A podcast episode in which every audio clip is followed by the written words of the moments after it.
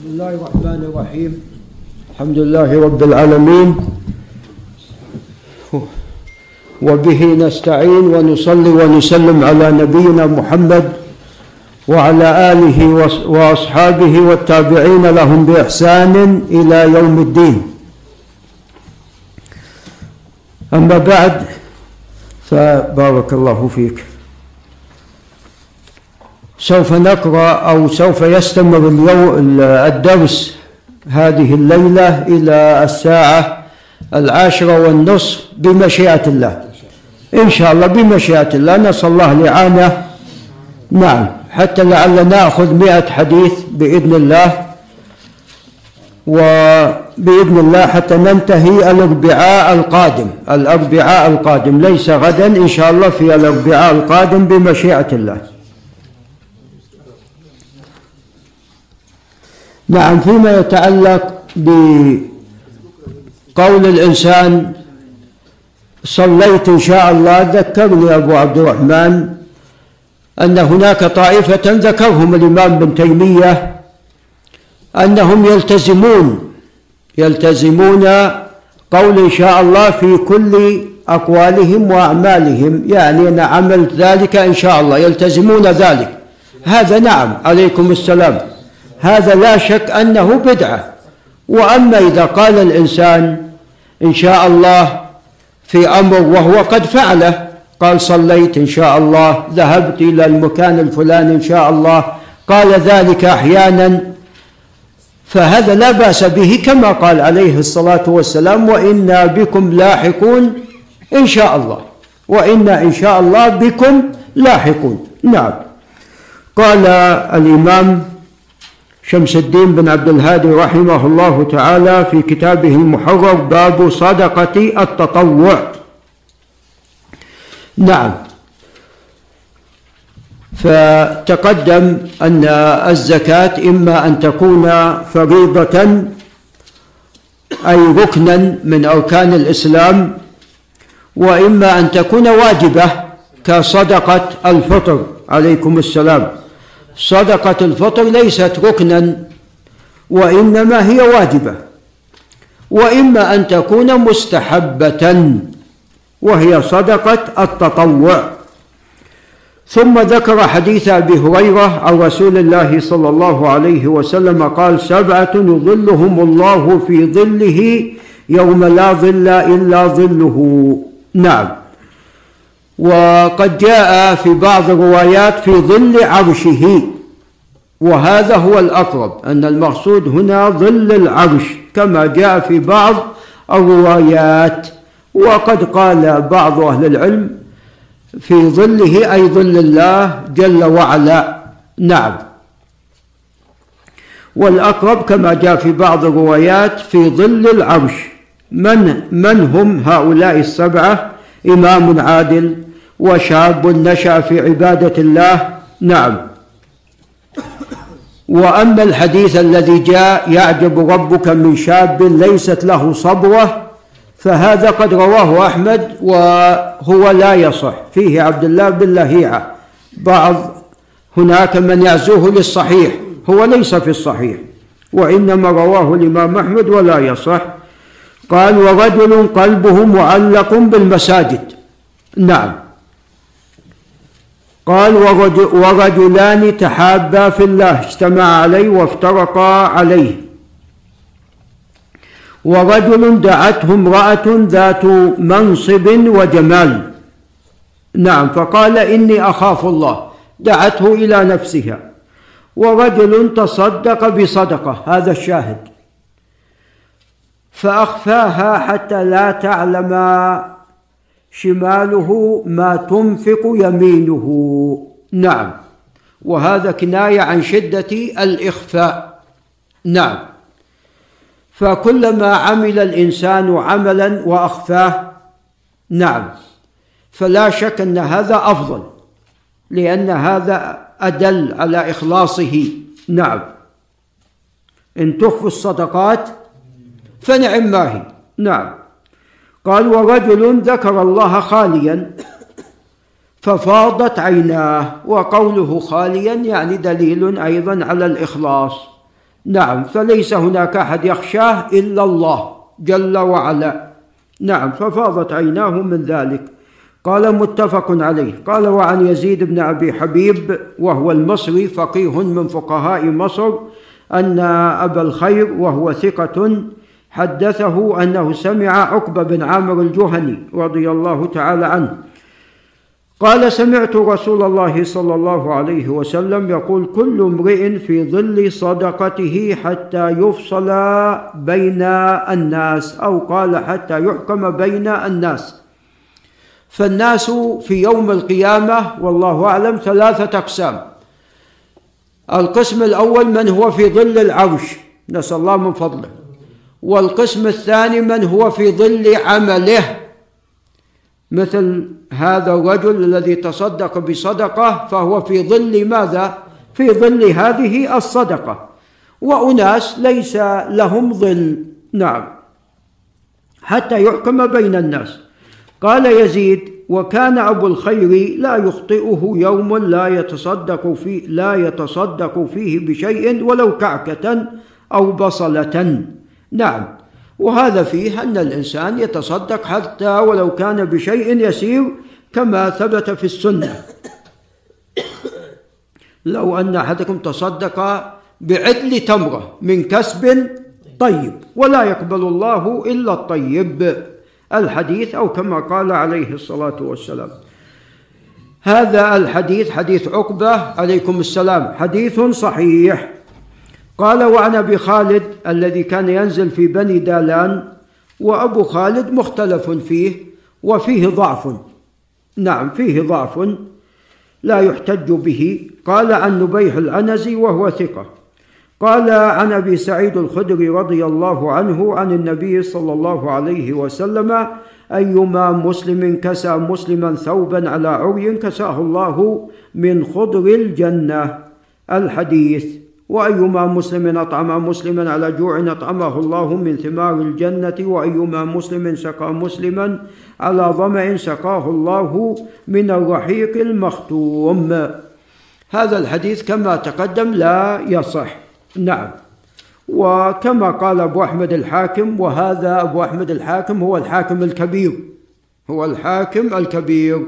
صاحب المستدرك هو الحاكم الصغير. نعم. وأبو أحمد الحاكم الكبير شيخ لصاحب المستدرك. نعم. قال لا يتابع في بعض حديثه. نعم. يعني هناك مما حدث به لم يتابع عليه. وهذا يعني يعتبر جرح. ثم ذكر حديث ابن عباس قال كان النبي صلى الله عليه وسلم أجود الناس بالخير وكان أجود ما يكون في شهر رمضان حين يلقاه جبريل. نعم. فرمضان كما تعلمون زمان فاضل. نعم وفيه عبادة عظيمة عبادة فاضلة. فناسب هذا أن الإنسان يكثر من ماذا؟ من الطاعة وعلى رأس ذلك الصدقة. نعم وبالذات حين يلقاه جبريل. فلقي الصالحين هذا مما يذكر مما يذكر بطاعة الله ويذكر بالإقبال على الله عز وجل. كيف إذا كان هذا هو جبريل كبير الملائكة وأمين أمين الله على الوحي يرسله ربنا جل وعلا بوحيه سبحانه وتعالى قال وكان جبريل عليه السلام يلقاه كل ليلة في رمضان حتى ينسلخ يعرض عليه النبي صلى الله عليه وسلم القرآن فيتأكد أو تتأكد قراءة القرآن في شهر رمضان. نعم شهر رمضان الذي أنزل فيه القرآن. نعم ويكون ذلك بالليل لأنه أفرغ للإنسان. قال فإذا لقيه جبريل عليه السلام كان أجود بالخير من الريح المرسلة صلى الله عليه وسلم. متفق عليه. ثم ذكر حديث حكيم بن حزام عن النبي صلى الله عليه وسلم قال اليد العليا. من هي اليد العليا؟ المنفقة. خير من اليد السفلى الآخذة. نعم. وابدأ بمن تعول. أنت عندك زيادة في مالك أنفقت على نفسك فأول ما تبدأ به تبدأ من تعول ممن أوجب الله عز وجل عليك نفقتهم. نعم. وخير الصدقة عن ظهر غنى. نعم. هذا خير الصدقة. قال ومن يستعفف يعفه الله ومن يستغني يغنه الله. نعم. فخير الصدقة ما كان عن ظهر غنى أي أن الإنسان غنيا فيتصدق من ماله وسوف يأتينا أفضل الصدقة. في عندنا خير الصدقة وعندنا أفضل الصدقة كما في الحديث الذي بعده. قال ومن يستعفف يعفه الله. إذا الإنسان استعفف نعم فإن الله عز وجل يكفيه الثواب من جنس العمل. ومن يستغني يغنيه الله. من استغنى بالله أغناه الله جل وعلا. إذا هذا هذا يجعلنا أن الإنسان يثق بالله ويتوكل على الله ويتعلق بالله سبحانه وتعالى فإن الله كافيه ومغنيه. قال رواه البخاري بهذا اللفظ وروى مسلم أكثره قال وعن أبي الزبير محمد بن مسلم وهو ثقة. قال عن يحيى بن جعدة وهو أيضا ثقة. قال عن أبي هريرة رضي الله عنه عليكم السلام قال يا رسول الله أي الصدقة أفضل؟ تقدم خير الصدقة. هنا أي الصدقة أفضل؟ قال جهد المقل. يعني أنت ما عندك إلا شيء قليل ومع ذلك ماذا؟ تتصدق. نعم وتبذل. فهذا أفضل من شخص عنده الملايين وينفق بعض الشيء من هالملايين نعم. ولذا سبق درهم مئة ألف درهم. صاحب المئة ألف غني أخذ من أمواله الكثيرة المئة ألف. وأما صاحب الدرهم عنده درهمان أخذ درهم منهما فأنفقه في سبيل الله. فتصدق بنصف ماذا؟ بنصف ماله. فيكون هذا الدرهم سبق المئة ألف. نعم. قال وابدأ بمن تعول كما تقدم أيضا في الحديث السابق. نعم.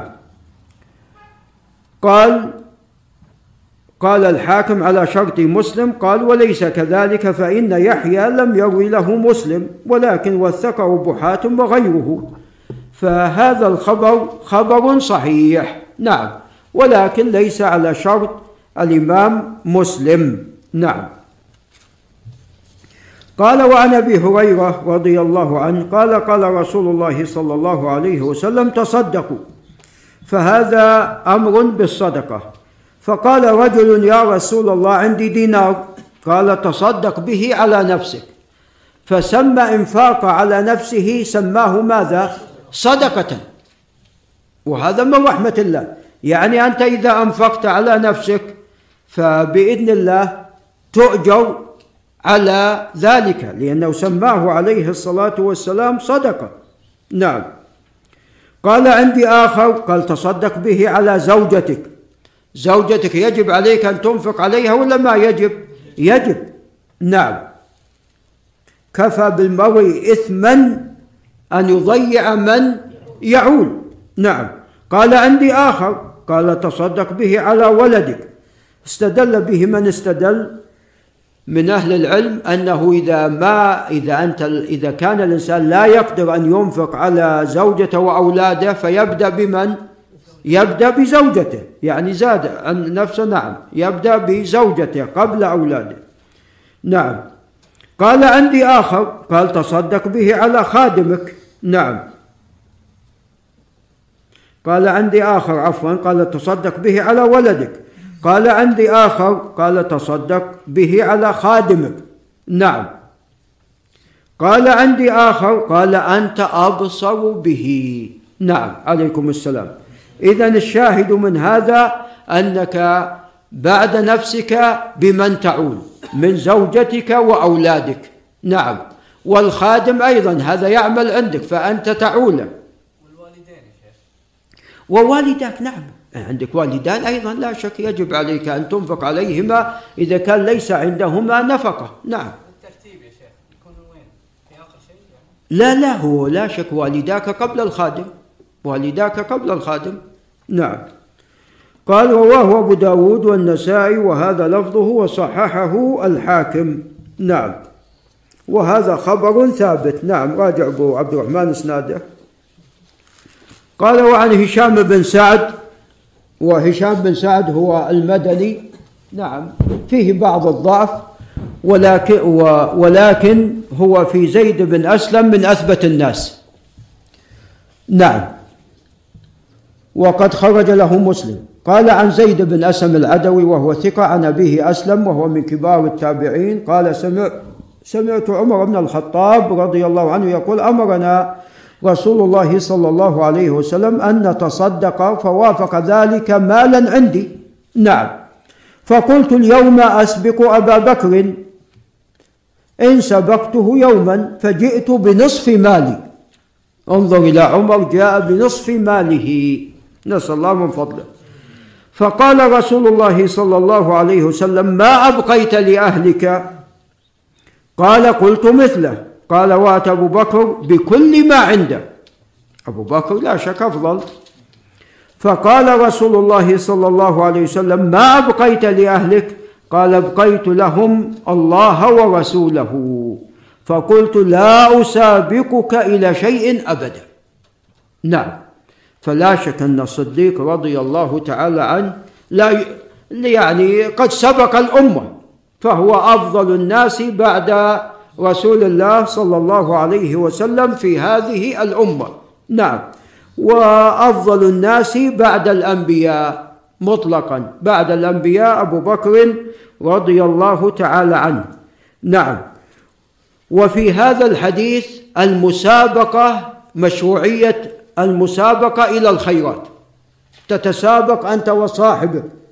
نعم. إلى الخير. ففي ذلك يعني ترغيب لك عندما تتسابق مع جماعة. أنت مع صاحبك تقول أينا يقرأ أكثر قرآن أينا يحفظ قرآن أكثر أينا يقرأ أو يدرس العلم الفلاني. فتتسابق. فهذا فيه تنشيط للنفس. هذا فيه تنشيط للنفس. وأفضل من هذا هو أن الإنسان هو أصلا يعني لا ينظر إلى زيد أو عمرو. هو يريد ماذا؟ يريد أن يبادر أن أن يسابق أن يتصدق أن يفعل وكذا. هذا حال الصديق. فحال الصديق أفضل. نعم حال الصديق أفضل. نعم. ولكن لا شك يعني نحن نحتاج إلى أن نتسابق مع إخواننا وأصحابنا وزملائنا حتى أن الإنسان يتنشط إلى فعل الخير. ولذا إذا وجدت عندك فتور فاذهب وجالس من؟ جالس الصالحين المقبلين على الطاعة حتى تنشط. جالس الصالحين حتى تنشط. ولذا كان الأوس والخزرج كفرسي رهان إن فعل الأوس شيئا في الخير حاول الخزرج أيضا أن يفعلون مثله أو أو أفضل منه. نعم. قال قال أبو عيسى الترمذي هذا حديث صحيح. نعم. وفي بعض النسخ حسن صحيح. نعم. طبعا في تحفة الأشراف صحيح وفي النسخ حسن صحيح. قال وقد أخطأ من تكلم فيه لأجل هشام. هذا يقول ابن عبد الهادي. فإن مسلما روى له. وقال أبو داود هشام بن سعد من أثبت الناس في زيد بن أسلم. قال وعن عائشة رضي الله تعالى عنها. طبعا أبو محمد بن حزم ضعف هذا الخبر بهشام والصواب أنه لا بأس به لا بأس بإسناده. قال وعن عائشة رضي الله عنها قالت قال النبي صلى الله عليه وسلم إذا أنفقت المرأة من طعام بيتها غير مفسدة. نعم. الآن هذا المال ليس لها وإنما من طعام زوجها. فأنفقت وهي غير مفسدة. نعم. كان لها أجرها بما أنفقت ولزوجها أجره بما كسب. نعم. هنا يعني الزوج قد يكون لا يعلم ومع ذلك يأتي له ماذا؟ يأتي له الأجر. قال وللخازن مثل ذلك لا ينقص بعضهم لا ينقص بعضهم أجر بعض شيئا. يعني كل من ساعد كل من ساهم يكون له نصيب من ماذا؟ نصيب من الأجر. ولذا تقدم لنا أن العاملين على الزكاة لهم من الزكاة لهم شيء من الزكاة نصيب من الزكاة. العاملون ليس واحد. الكاتب والجابي ويعني من يساعدهم في هذا الأمر فكلهم يدخلون في ذلك. نعم. قال وفي رواية من بيت زوجها متفق عليه. قال وعن أبي سعيد الخدري قال خرج رسول الله صلى الله عليه وسلم في أضحى أو فطر إلى المصلى ثم انصرف. خرج لصلاة العيد. بعد صلاة العيد وعظ الناس وأمرهم بالصدقة. فهذا يدل على أهمية الصدقة والحث عليها. نعم. فقال أيها الناس تصدقوا. فمر على النساء. فقال يا معشر النساء تصدقنا فإني رأيتكن أكثر أهل النار. فقلنا وبما ذلك يا رسول الله؟ قال تكثرن اللعنه وتكفرن العشيرة. اذا اللعن سبب والعياذ بالله لدخول ماذا؟ لدخول النار. نعوذ بالله من ذلك. ولذا اللعانون يوم القيامة لا يكونون شفعاء ولا شهداء كما رواه الإمام مسلم. وأيضا كفران العشير من أسباب دخول النار. ما رايت من ناقصات عقل ودين. أذهب للب الرجل الحازم من إحداكن يا معشر النساء. نعم ناقصات عقل لأن شهادة المرأة شهادة نعم نصف شهادة الرجل فإن لم يكونا رجلين فرجل وامرأتان. نعم. وأما الدين فتجلس يعني في حال الحيض لا تصلي. نعم. قال ولكنهن يعني قد يؤثرن على الرجل الحازم. نعم. كما هو الواقع. قال ثم انصرف فلما صار إلى منزله جاءت زينب امرأة عبد الله بن مسعود تستأذن عليه فقيل يا رسول الله هذه زينب؟ فقال أي الزيانب؟ هناك أكثر من زينب. فقيل امرأة ابن مسعود. قال نعم ائذنوا لها. فهذا فيه مشروعية سؤال العالم. فأذن لها فقالت يا نبي الله إنك أمرت اليوم بالصدقة وكان عندي حلي فأردت أن أتصدق به. فزعم ابن مسعود أنه وولده أحق من تصدقت به عليهم. هي أرادت أن تصدق على أناس آخرين من الفقراء والمحتاجين. قال عبد الله بن مسعود أنا وأولادك أولى. فقال النبي صلى الله عليه وسلم صدق ابن مسعود زوجك وولدك أحق من تصدقت به عليهم؟ رواه البخاري. اختلف أهل العلم. هذا لا شك أن في آه، الصدقه المستحبه لا شك. الأولى بالمرأة أن بالمرأة أو الرجل أن يتصدق على قريبه. فهي صلة وماذا؟ وصدقة. هذا لا خلاف إن كان الصدقة مستحبة لكن الخلاف في الواجبة. هل يجوز المرأة تتصدق على زوجها في الصدقة الواجبة؟ فيه خلاف بين أهل العلم. والأقرب والله أعلم إنها إنه يجوز أن تتصدق. ولكن الرجل هذا رجل أبي يتصدق على امرأته. لا ما يصح. يجب عليه أن ينفق على امرأته. وأما المرأة لا يجب عليها أن تنفق على زوجها لو أن آه، رجلا فقير فقيرا وتزوج امرأة من أغنى الناس من أغنى النساء. فقالت أنا لن أنفق أنت اللي تنفق علي يلزمه أن ينفق؟ نعم. نعم. قال كتاب الصيام نعم. قال باب فرض الصوم. أيضا الصوم من حيث الحكم على ثلاثة أقسام. ركن فريضة وواجب مثل الكفارات. نعم. ومستحب. نعم. فنأتي الآن إلى الصوم المفروض. قال قال رسول الله صلى الله عليه وسلم لا تقدموا رمضان بصوم يوم ولا يومين. إلا رجل كان يصوم صوما فليصمه. متفق عليه واللفظ لمسلم. تقدم لنا أن هناك قاعدة في الشريعة في الفصل ما بين الأركان والواجبات أو ما بين الواجبات والمستحبات لئلا يدخل هذا في ذاك. نهى في حديث معاوية نهى أن نصل صلاة بصلاة إلا أن نتكلم أو نخرج. مو من حين تسلم تقوم لتؤدي النافلة. لا. ولذا عندما إذا أقيمت الصلاة فلا صلاة إلا التي أقيمت. فعندما رأى عليه الصلاة والسلام كما في البخاري في حديث ابن بحينة رجل يصلي ركعتين في صلاة الصبح عند إقامة الصلاة. قال آه الصبح أربعا. قال عليه الصلاة والسلام. مع أنه سوف يسلم. هذا هو يلحق بالصلاة ويدخل فيها لكن بما أنه ليس هناك فاصل نعم. كذا أيضا في الصيام. لا يجوز أنك تتقدم رمضان بيوم أو يومين كما أنه لا يجوز لك أن تصوم اليوم الأول بعد رمضان وهو يوم العيد. نعم. فتميز في بدايته وفي ماذا؟ وفي نهايته. يستثنى من ذلك في التقدم إلا رجل يصوم صوما. أنت تصوم يوم الاثنين والخميس من كل أسبوع. ووافق رمضان يوم الثلاثاء. نعم.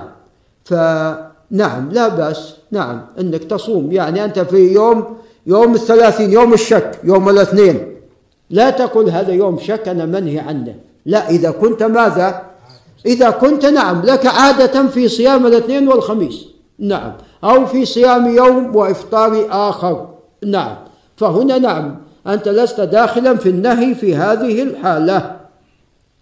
قال وعن ابن عمر رضي الله عنهما قال سمعت رسول الله صلى الله عليه وسلم يقول إذا رأيتموه فصوموا أي الهلال. وإذا رأيتموه فأفطروا أي الهلال. فإن غم فاقدروا له.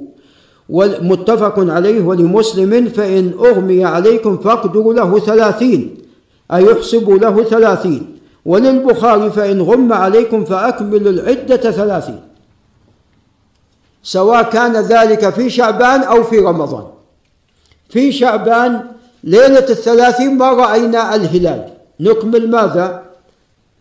نكمل نعم عدة شعبان ثلاثين. فيصبح اليوم الذي بعد الثلاثين هو اليوم الأول من أيام نعم رمضان. أيضا في نفس الشيء بالنسبة لرمضان. ليلة الثلاثين من رمضان ما رأينا هلال شوال فنكمل رمضان ثلاثين يوما. فيكون اليوم الأول هو بعد الثلاثين هو أول آه، آه، أيام الفطر. أي نعم عيد الفطر. نعم. وطبعا عليكم السلام. الشهر ما يثبت دل هذا الحديث وغيره أن الشهر لا يثبت إلا بأحد هذين الأمرين. إما برؤية الهلال أو إذا لم يرى الهلال تكمل ماذا؟ العدة. نعم. وليس هناك سببا ثالثا وهو كما ذهب إليه بعض أهل العلم أنه إذا كان ليلة الثلاثين نعم غيب فهنا يصام اليوم الذي يكون صبيحة الثلاثين احتياطا. نعم. ويجب عندهم.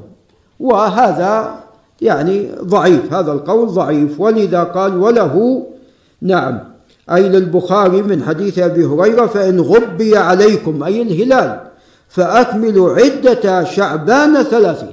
نعم.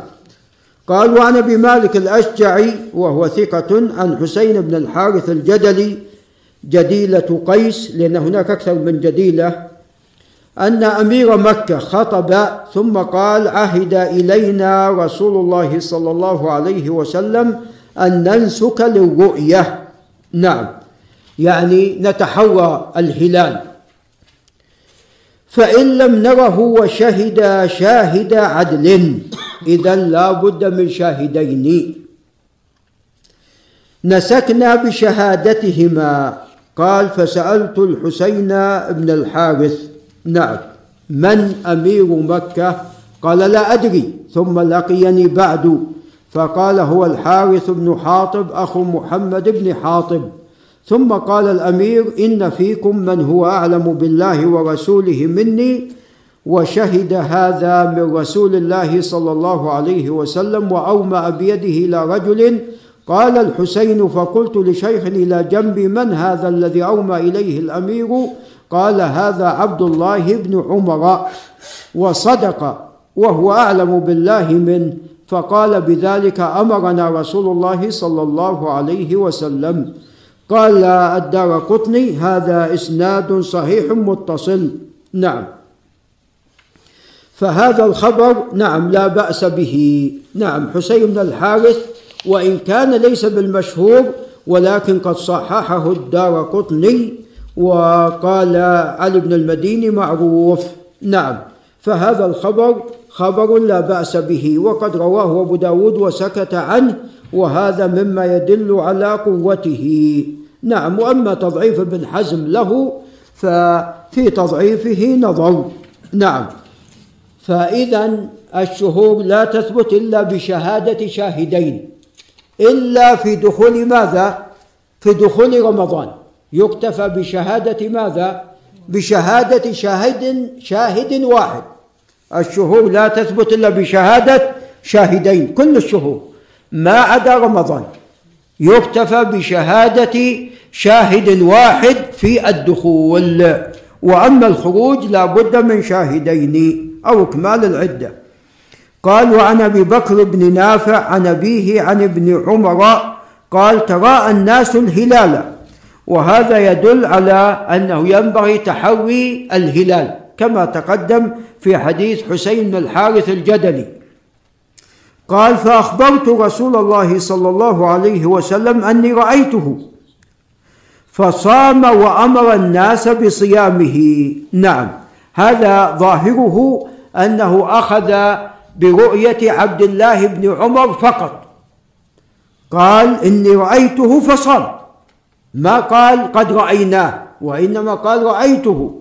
فصام وأمر الناس بصيامه صلى الله عليه وسلم.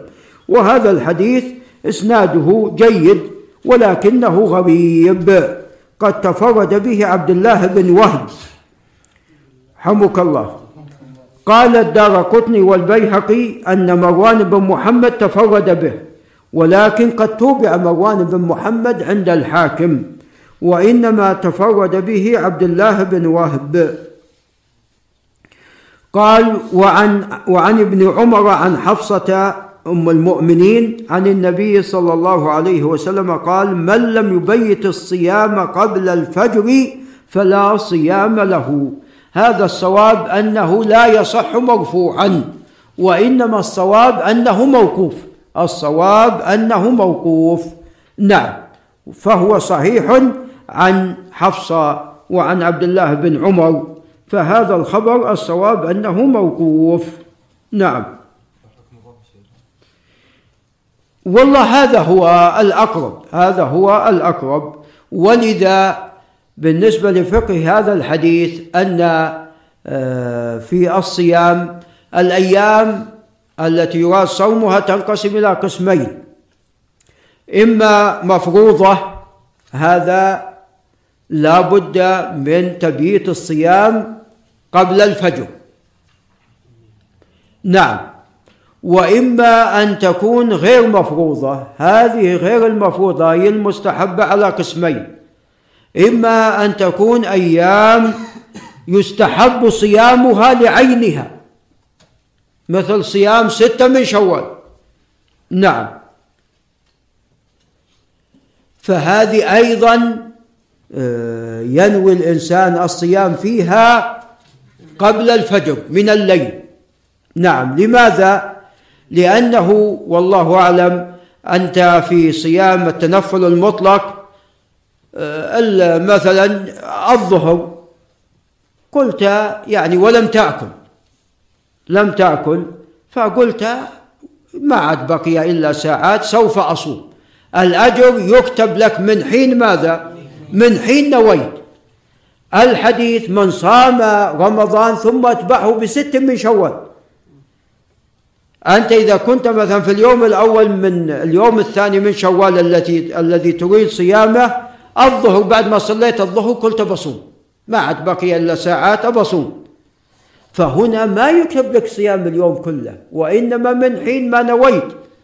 فإذا حتى تكون صمت ستة من شوال لا بد أن تنويها متى؟ تنويها نعم قبل الفجر. تنويها قبل الفجر. نعم.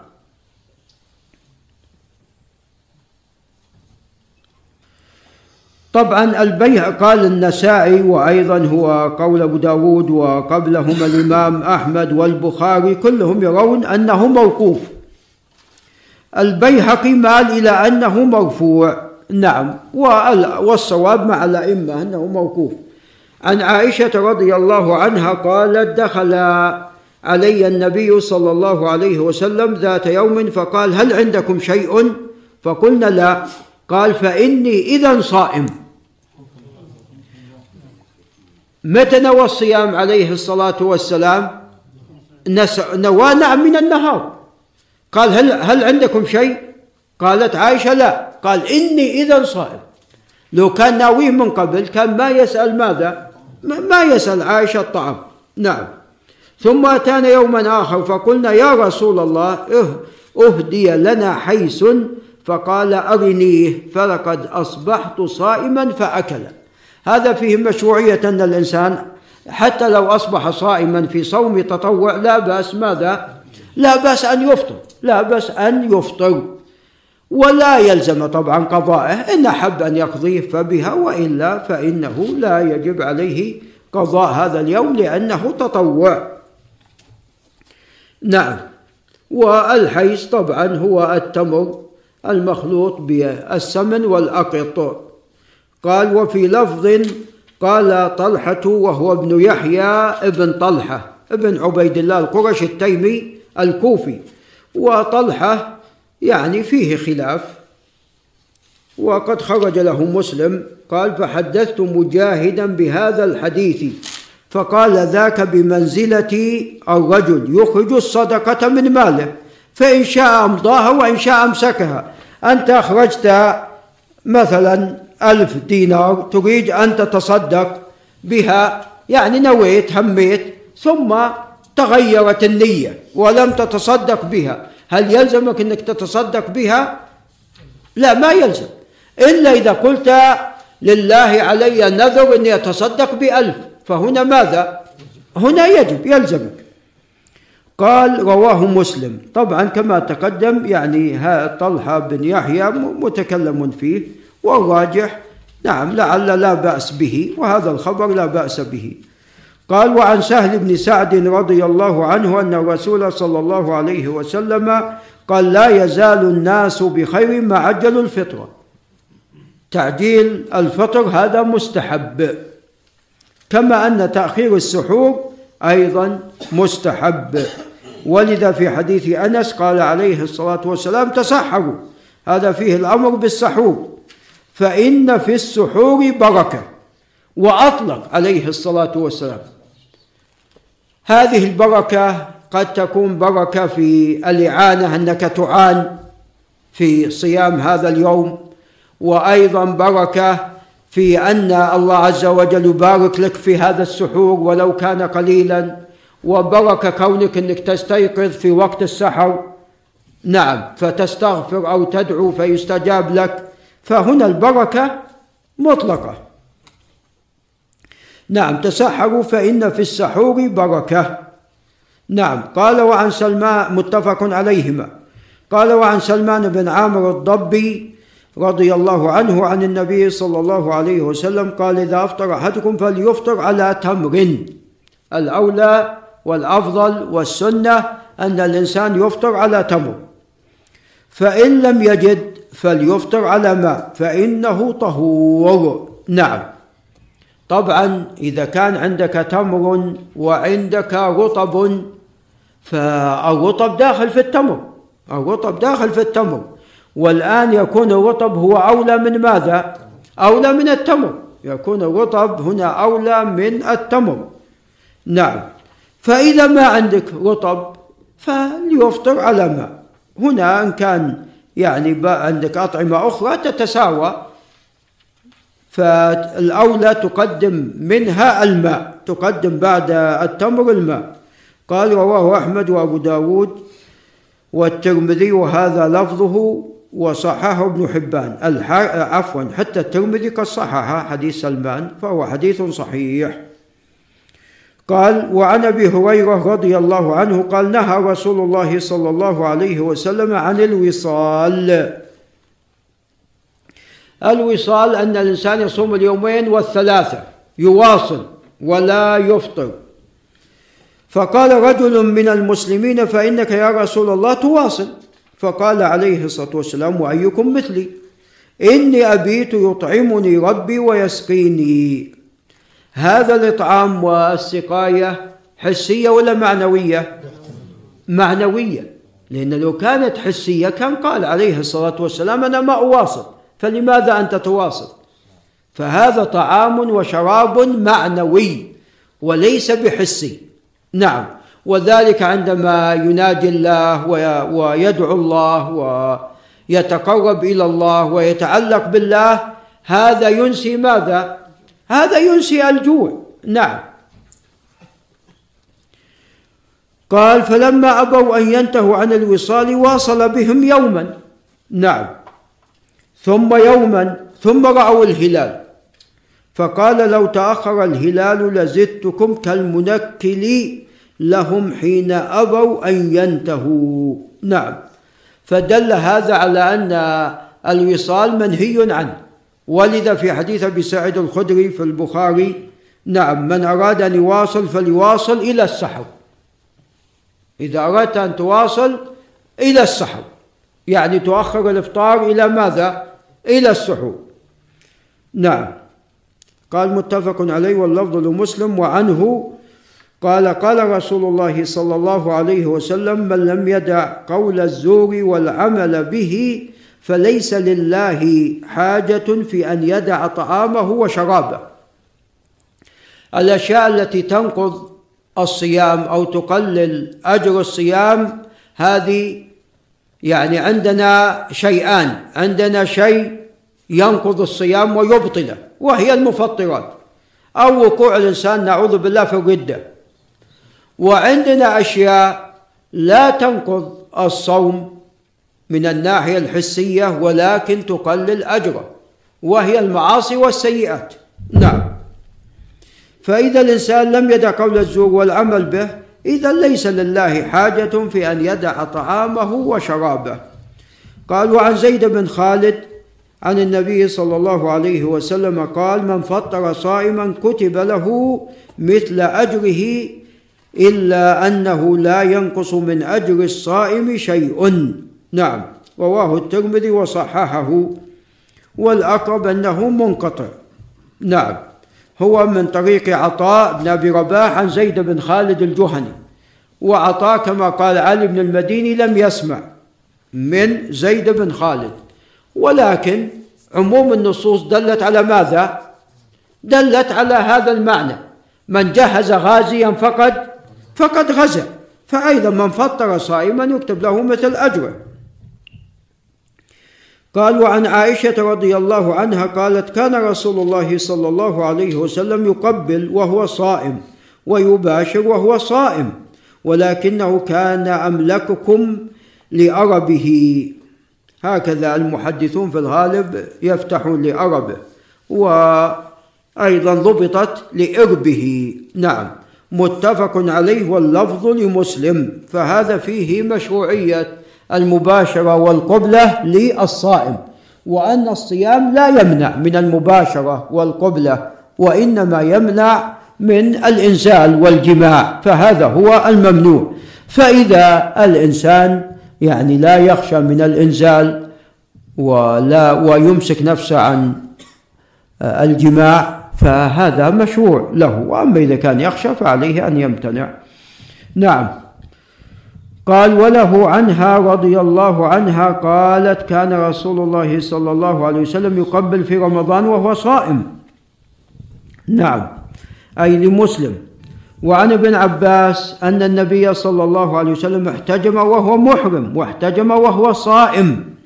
نعم. هذا يدل على أن آه، حديث الذي سوف يأتينا افطر الحاجم والمحجوم أنه منسوخ.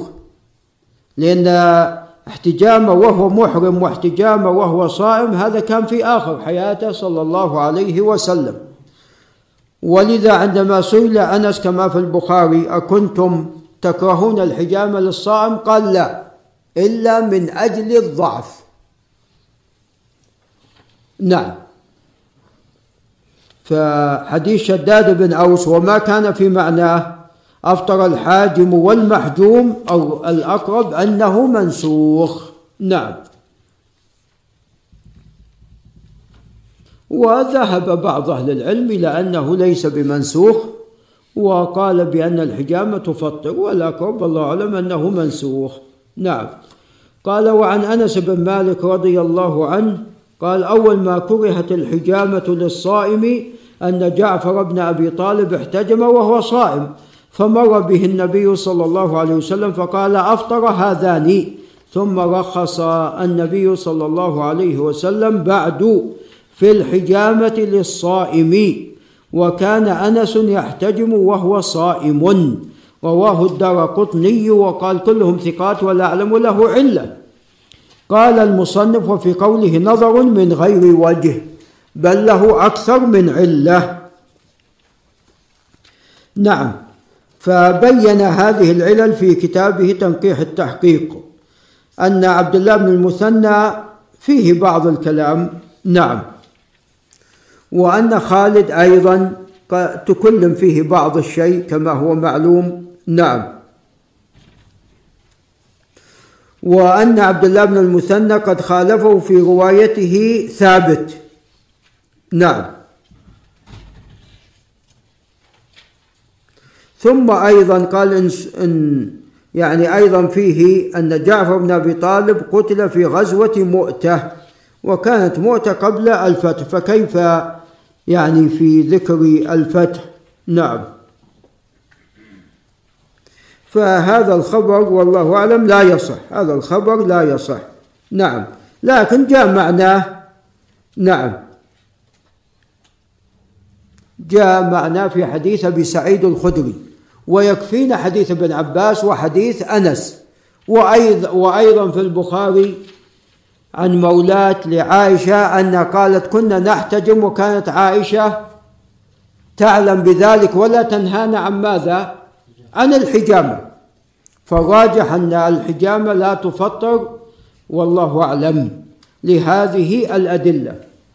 وأيضا والله أعلم أني قد راجعت فوجدت أن أكثر الصحابة يرون أن الحجامة لا تفطر. والمسألة فيها خلاف قوي. حتى قال الشيخ محمد بن عثيمين رحمه الله قال أنا في هذه المسألة مقلد للإمام أحمد والإمام أحمد يرى الحجامة أنها تفطر. وعندما ناقشناه قال أحمد أعلم من البخاري بالحديث. فقيل قلنا قلنا له يعني هذا قد رواه البخاري فقال أحمد أعلم بالبخاري أعلم من البخاري في الحديث. نعم. قال وعن أبي هريرة رضي الله عنه قال قال رسول الله صلى الله عليه وسلم من نسي وهو صائم فأكل أو شرب فليتم صومه فإنما أطعمه الله وسقاه. نعم. إذا أكلت أو شربت وأنت صائم نسيانا. فصومك ماذا؟ باقي. وصيامك صحيح. ويكون قد أطعمك الله وسقاك. وليس عليك كفارة. نعم. قال وللبخاري فأكل وشرب وللدار قطني. من أفطر في رمضان ناسيا فلا قضاء عليه ولا كفارة. هذه رواية بالمعنى. وإنما اللفظ الصحيح فليتم صومه فإنما أطعمه الله وسقاه. نعم. قال وعنه عن النبي صلى الله عليه وسلم من ذرعه القيء فلا قضاء عليه ومن استقاء فعليه القضاء. حمك الله. نعم. القيء إما أن يغلب الإنسان فهذا لا يفطر. وإما أن الإنسان ماذا؟ يستدعيه يستدعي القيء نعم. يعني احتاج إلى أن يتقي فاستدعى القي. فهنا إذا تعمد يكون قد أفطر وعليه القضاء. نعم. وأما إذا غلبه فليس عليه قضاء. نعم. هذا الذي جاء في حديث أبي هريرة هذا. ولكن هذا الحديث لم يثبت. من حيث الصناعة الحديثية. قال أحمد ليس من ذا شيء. يعني ليس بشيء هذا الخبر. وقال الترمذي حديث حسن غريب قال قال محمد يعني البخاري لا أراه محفوظا. وهذا يدل أن الحسن الغريب عنده ليس بمحفوظ عند الترمذي. ولذا نقل البخ... عن البخاري قال لا أراه محفوظا. والدار قطني. وقال في رواة كلهم ثقات. نعم ثقات ولكنه معلول غريب. نعم. وأما تصحيح الحاكم ففيه نظر. قال ورواه النسائي موقوفا. وقد روي عن أبي هريرة أنه قال في القي لا يفطر. إنما يخرج ولا يولج. نعم. فهذا الخبر ليس بصحيح. ولكن يعني قد جاء جاء في بعض جاء يعني جاء في في بعض الآثار. نعم جاء ثبت هذا عن ابن عمر. هذا ثبت عن ابن عمر. هذا التفصيل قد ثبت عن ابن عمر. وجاء أيضا في آثار مت... لا, لا تصح متكلم فيها. لكن هذا مع هذا فيعني يذهب إلى ما جاء في هذا الحديث لما ثبت عن ابن عمر ولما جاء في الآثار. وكما قال الإمام أحمد الحديث ضعيف أحب إلي من الرأي. نعم. قال وعن جابر بن عبد الله رضي الله عنهما أن الرسول صلى الله عليه وسلم خرج عام الفتح إلى مكة في رمضان فصام حتى بلغ كراع الغميم مكان فصام الناس. ثم دعا بقدح من ماء فرفعه حتى نظر الناس إليه ثم شرب. نعم شرب من أجل من؟ من أجل الناس حتى يفطرون. فقيل له بعد ذلك إن بعد ذلك إن بعض الناس قد صام. قال أولئك العصاة. أولئك العصاة. نعم. وفي لفظ قيل له إن الناس قد شق عليهم الصيام وإنما ينظرون فيما فعلت فدعا بقدح من ماء بعد العصر. نعم. فكان الواجب على هؤلاء أن يفطروا. نعم. فلذا عندما صاموا قال أولئك العصاة. نعم. لأن هذا نوع من التنطع. نعم. فعليهم الإفطار. نعم. قال وروى أيضا عن حمزة أي مسلم بن عمرو الأسلمي أنه قال يا رسول الله أجد بي قوة على الصيام في السفر فهل علي جناح؟ فقال عليه الصلاة والسلام هي رخصة من الله. تعالى فمن أخذ بها فحسن. استدل من استدل بهذا على أن الأفضل في في السفر الفطر ولا الصيام؟ الفطر. الفطر. أخذ بهذا من رأى أن الأفضل في الفطر في السفر الفطر. قالوا إن أحب أن يصوم فلا جناح عليه. نعم والأقرب والله أعلم أن الأفضل أن إذا كان ما يشك عليه فالأفضل له ماذا؟ الصيام. وإن كان يشك عليه فلا شك آه، الأولى به أن يفطر. ودلت النصوص على أن الغالب عليه عليه الصلاة والسلام أنه كان يصوم في السفر. نعم. وأنه عندما أفطر من أجل ماذا؟ من أجل الناس وأنه شق عليهم.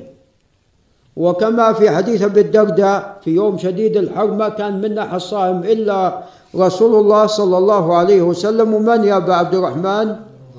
وعبد الله بن رواحة. نعم. قال وعن ابن عباس قال رخص للشيخ الكبير أن يفطر ويطعم عن كل يوم مسكينا ولا قضاء عليه. نعم هو يتأول قول الله عز وجل.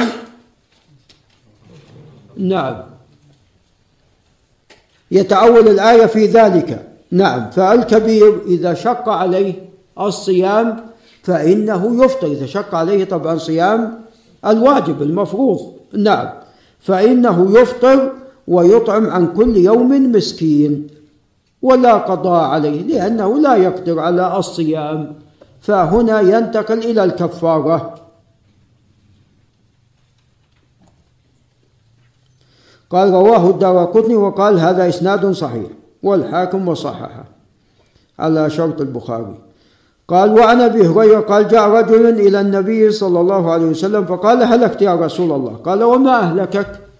قال وقعت على امرأتي في رمضان. قال هل تجد ما تعتق رقبة؟ اذا كفارة وقوع الإنسان على اهله في رمضان أن يعتق ماذا؟ رقبة. قال لا ما عندي ما أعطيك رقبة. هل؟ قال هل تستطيع أن تصوم شهرين متتابعين؟ إذا لم يكن عنده قدرة على اعتاق رقبة يصوم شهرين متتابعين. قال لا. قال فهل تجد ما تطعم ستين مسكينا؟ قال لا. نعم. إذا ما استطاع على الصيام ينتقل إلى الإطعام. ثم جلس فأتى النبي صلى الله فأتي النبي صلى الله عليه وسلم بعرق فيه تمر. قال تصدق بهذا. فقال على أفقر منا فما بين لابتيها أهل بيت أفقر إليه منا. فضحك النبي صلى الله عليه وسلم حتى بدت أنيابه. هو قد جاء ويقول هلكت. ثم الآن ماذا؟ الآن نعم حتى نعم إيه نعم الآن قال تصدق بهذا؟ قال ما في أحد أفقر من عندي. نعم وهو كان قد جاء أنه هلك. نعم. فعندما رأى من سعة رسول الله صلى الله عليه وسلم فعندما قال ذلك ضحك عليه الصلاة والسلام قال اذهب فأطعمه أهلك. إيه على الترتيب نعم. وقد اختلف أهل العلم هل هنا الكفارة تسقط ولا تبقى في ذمته. أهل العلم اختلفوا. هل الكفارة تسقط ولا تبقى في ذمته؟ الأقرب أنها تبقى في ذمته إن قدر عليها يوما من الدهر فماذا عليه يؤديها. هذا نعم هذا هو الأصل. قال متفق عليه واللفظ لمسلم وقد روي الأمر بالقضاء من غير وجه وهو مختلف في صحته. هنا الصواب أن الرسول صلى الله عليه وسلم لم يأمره بالقضاء. جاء القضاء في بعض الروايات ولكنها لا تصح. وهذا يؤيد قول من قال أن المتعمد للإفطار أنه ما يقضي. لو قضى ألف يوم ما نفعه. إنما عليه ماذا؟ الكفارة. عليه التوبة. إنما عليه ماذا؟ عليه التوبة. نعم. وهذا ما رجح الإمام ابن تيمية وابن القيم ويقول به أبو محمد بن حزم. لأن في الآية الكريمة فمن كان منكم مريضا أو على سفر. نعم. ولا حديث جاءت بهذا المعنى. ما فيه أن من تعمد الإفطار فعليه ماذا؟ القضاء. ولذا هم أيضا يقولون حتى في الصلاة. يكون واحد تعمد لا يصلي خلاص هنا ما عليه عليه أن يتوب إلى الله. والذي مضى مضى. نعم. قال وعن عائشة رضي الله عنها أن الرسول صلى الله عليه وسلم قال من مات وعليه صيام صام عنه وليه. نعم متفق عليه. نعم هذا هذا الخبر فيه أنه من مات عليه صيام صام عنه وليه. وأيضا من مات ولم يحج يحج عنه ماذا؟ أيضا وليه. وفي هذا إهداء العمل.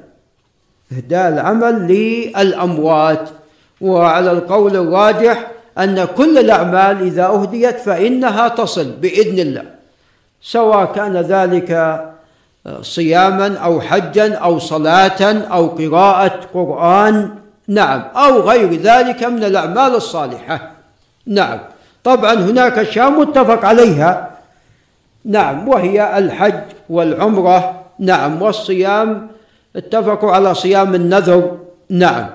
أو يعني ذهب جمع من أهل العلم إلى أنه من كان عليه صيام نذر فيصوم عنه وليه.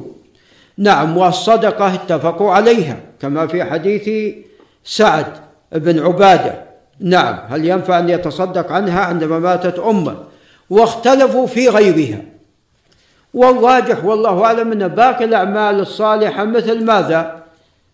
مثل نعم الحج ومثل الصيام ومثل الصدقة. نعم.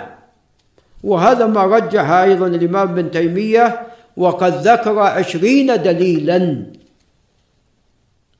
على ذلك وذكر ابن القيم عشرة أدلة. قال باب في قيام شهر رمضان. نعم. فالقيام في شهر رمضان يتأكد أكثر من غيره. ولذا في حديث أبي هريرة قال عليه الصلاة والسلام من قام رمضان إيمانا واحتسابا غفر له ما تقدم من ذنبه.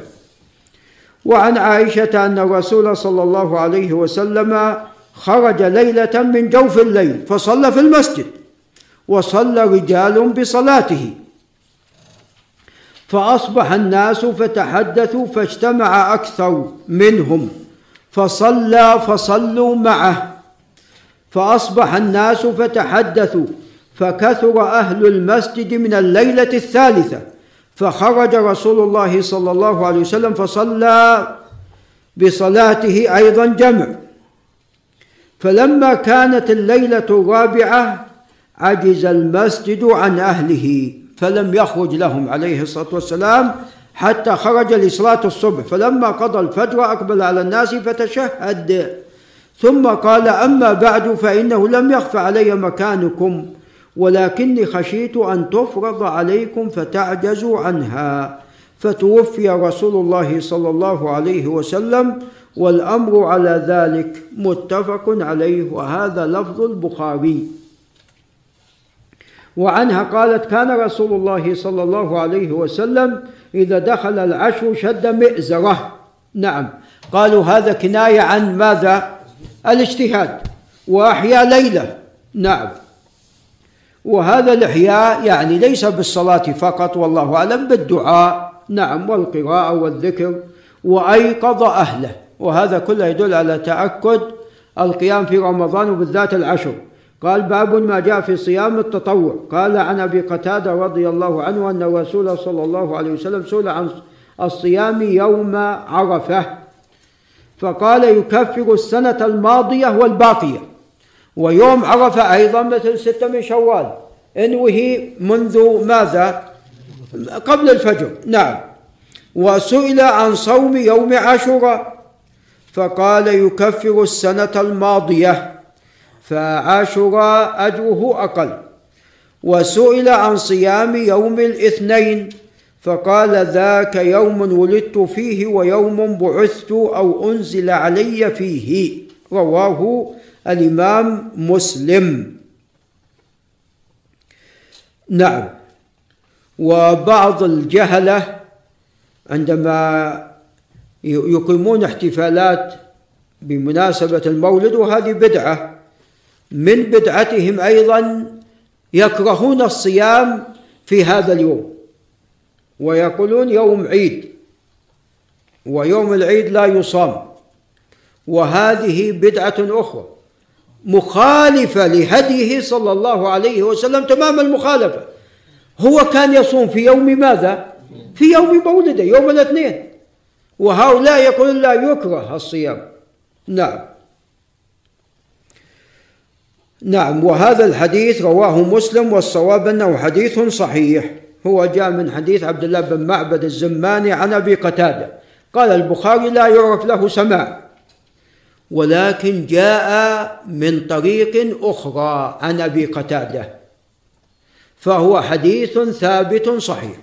طبعا الترمذي ساق في ثلاث مواطن تقريبا أو أكثر في كتاب الصيام ولم يصحح الحديث في كل هالمواطن. ولكن الراجح هو صحته بدليل أنه جاء من وجه آخر وقد ساق الدار قطني طرق في العلل. نعم. قال وعن أم الفضل بنت الحارث أن ناسا تماروا. نعم حتى أبو عوانة في المستخرج أيضا ساق. نعم. طريقا أخرى لهذا الحديث فهو ثابت بطريقيه. وساق الدار القطني طرق لكن كلها متكلم فيها. عن أم الفضل بنت الحارث وهي لبابة أن ناسا تماروا عندها يوم عرفة. هل صائم الرسول عليه الصلاة والسلام أو لا؟ فأرسلت, فأرسلت إليه بقدح لبن. وهو واقف على بعيره فشربه متفق عليه.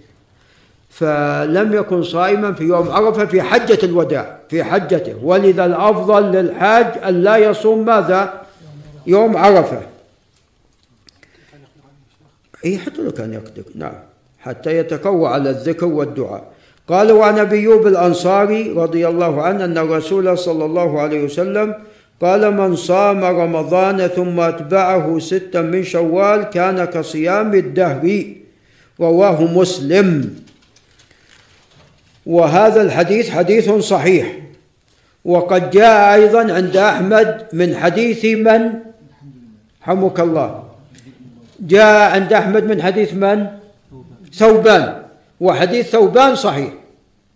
فإن كان حديث أبي سعيد الخدري فيه سعد بن سعيد متكلم فيه فعندنا حديث ثوبان حديث صحيح وقد رواه الإمام أحمد وصحابه حاتم الرازي. نعم. فيستحب صيام ستة من شوال وتتأكد يعني هذه الأيام يتأكد صيامه. وتصام في شوال. نعم. قال وعن أبي سعيد الخدري رضي الله عنه قال قال رسول الله صلى الله عليه وسلم ما من عبد يصوم يوما في سبيل الله إلا باعد الله بذلك اليوم وجهه عن النار سبعين خريفا. نسأل الله من فضله. متفق عليه ولفظه لمسلم. وقد جاء عند النسائي من حديث أبي أمامة أنه طلب من الرسول عليه الصلاة والسلام أن يدل على عمل. قال عليك بالصيام أو عليك بالصوم فإنه لا عدل له. كل عمل ابن آدم له إلا الصيام فإنه لي في الحديث القدسي. وعن عائشة رضي الله عنها قالت كان رسول الله صلى الله عليه وسلم يصوم حتى نقول لا يفطر ومن الحكمة في ذلك والله أعلم أنك إذا صمت يوم ويومين تعتاد على ماذا؟ على الصيام فتغتنم ذلك فتستمر بالصيام نعم ويفطر حتى نقول لا يصوم إذا صمت أيام مثلا تسعة أيام عشرة أيام هنا إذا أفطرت واصل ماذا؟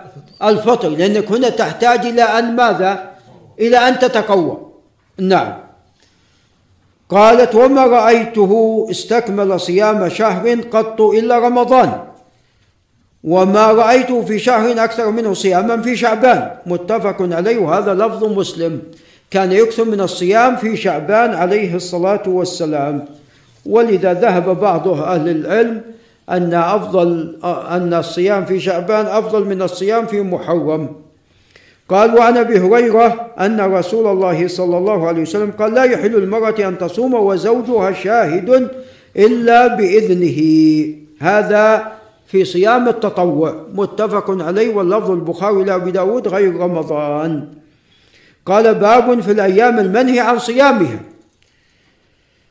قال عن أبي سعيد أن الرسول صلى الله عليه وسلم نهى عن صيام يومين يوم الفطر ويوم النحر فيوم الفطر ويوم النحر لا لا يجوز صيامهما البتة. متفق عليه. نعم. ولذا بما أن يوم الجمعة يوم عيد ولكن ليس عيد تام فلا يجوز إفراد الجمعة بماذا؟ بالصيام. إلا أن تصوم يوما قبلها ويوما بعدها. نعم. إما أن تصوم يوما قبل الجمعة وهو الخميس أو يوما بعده وهو السبت. نعم.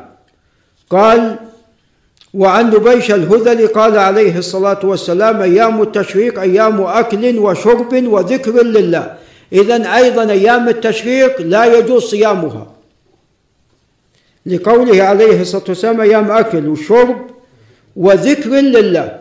وجاء رواية بما أن الشيخ عبد الله معانا جاء رواية عند الدار قطني وأيام بعال. يعني حتى نعم نكاح. قال نعم. قال وروى البخاري عن الزهري عن عروة عن عائشة وعن سالم عن ابن عمر قال لم يرخص في صيام أيام التشريق أن يصمن إلا لمن لم يجد الهدي. فهذا يدل على أن هذه الأيام أيام التشريق وهي الحادي عشر والثاني عشر والثالث عشر أنها لا يجوز صيامها إلا في حالة إذا حججت ولم يكن عندك ماذا؟ هدي. ولم تصم العشرة أيام الثلاثة أيام في الحج ما صمتها. نعم دخل عليك يوم العيد يوم العيد يوم النحر لا يجوز صيامه تصوم الثلاثة أيام متى؟ أيام التشريق بعد يوم العيد. فهي أيام عيد ولكن ليست أعياد تامة. فيجوز في هذه الحالة صيامها. لمن لم يجد الهدي. قال وعن ابن سيرين عن أبي هريرة عن النبي صلى الله عليه وسلم قال لا تختصوا ليلة الجمعة.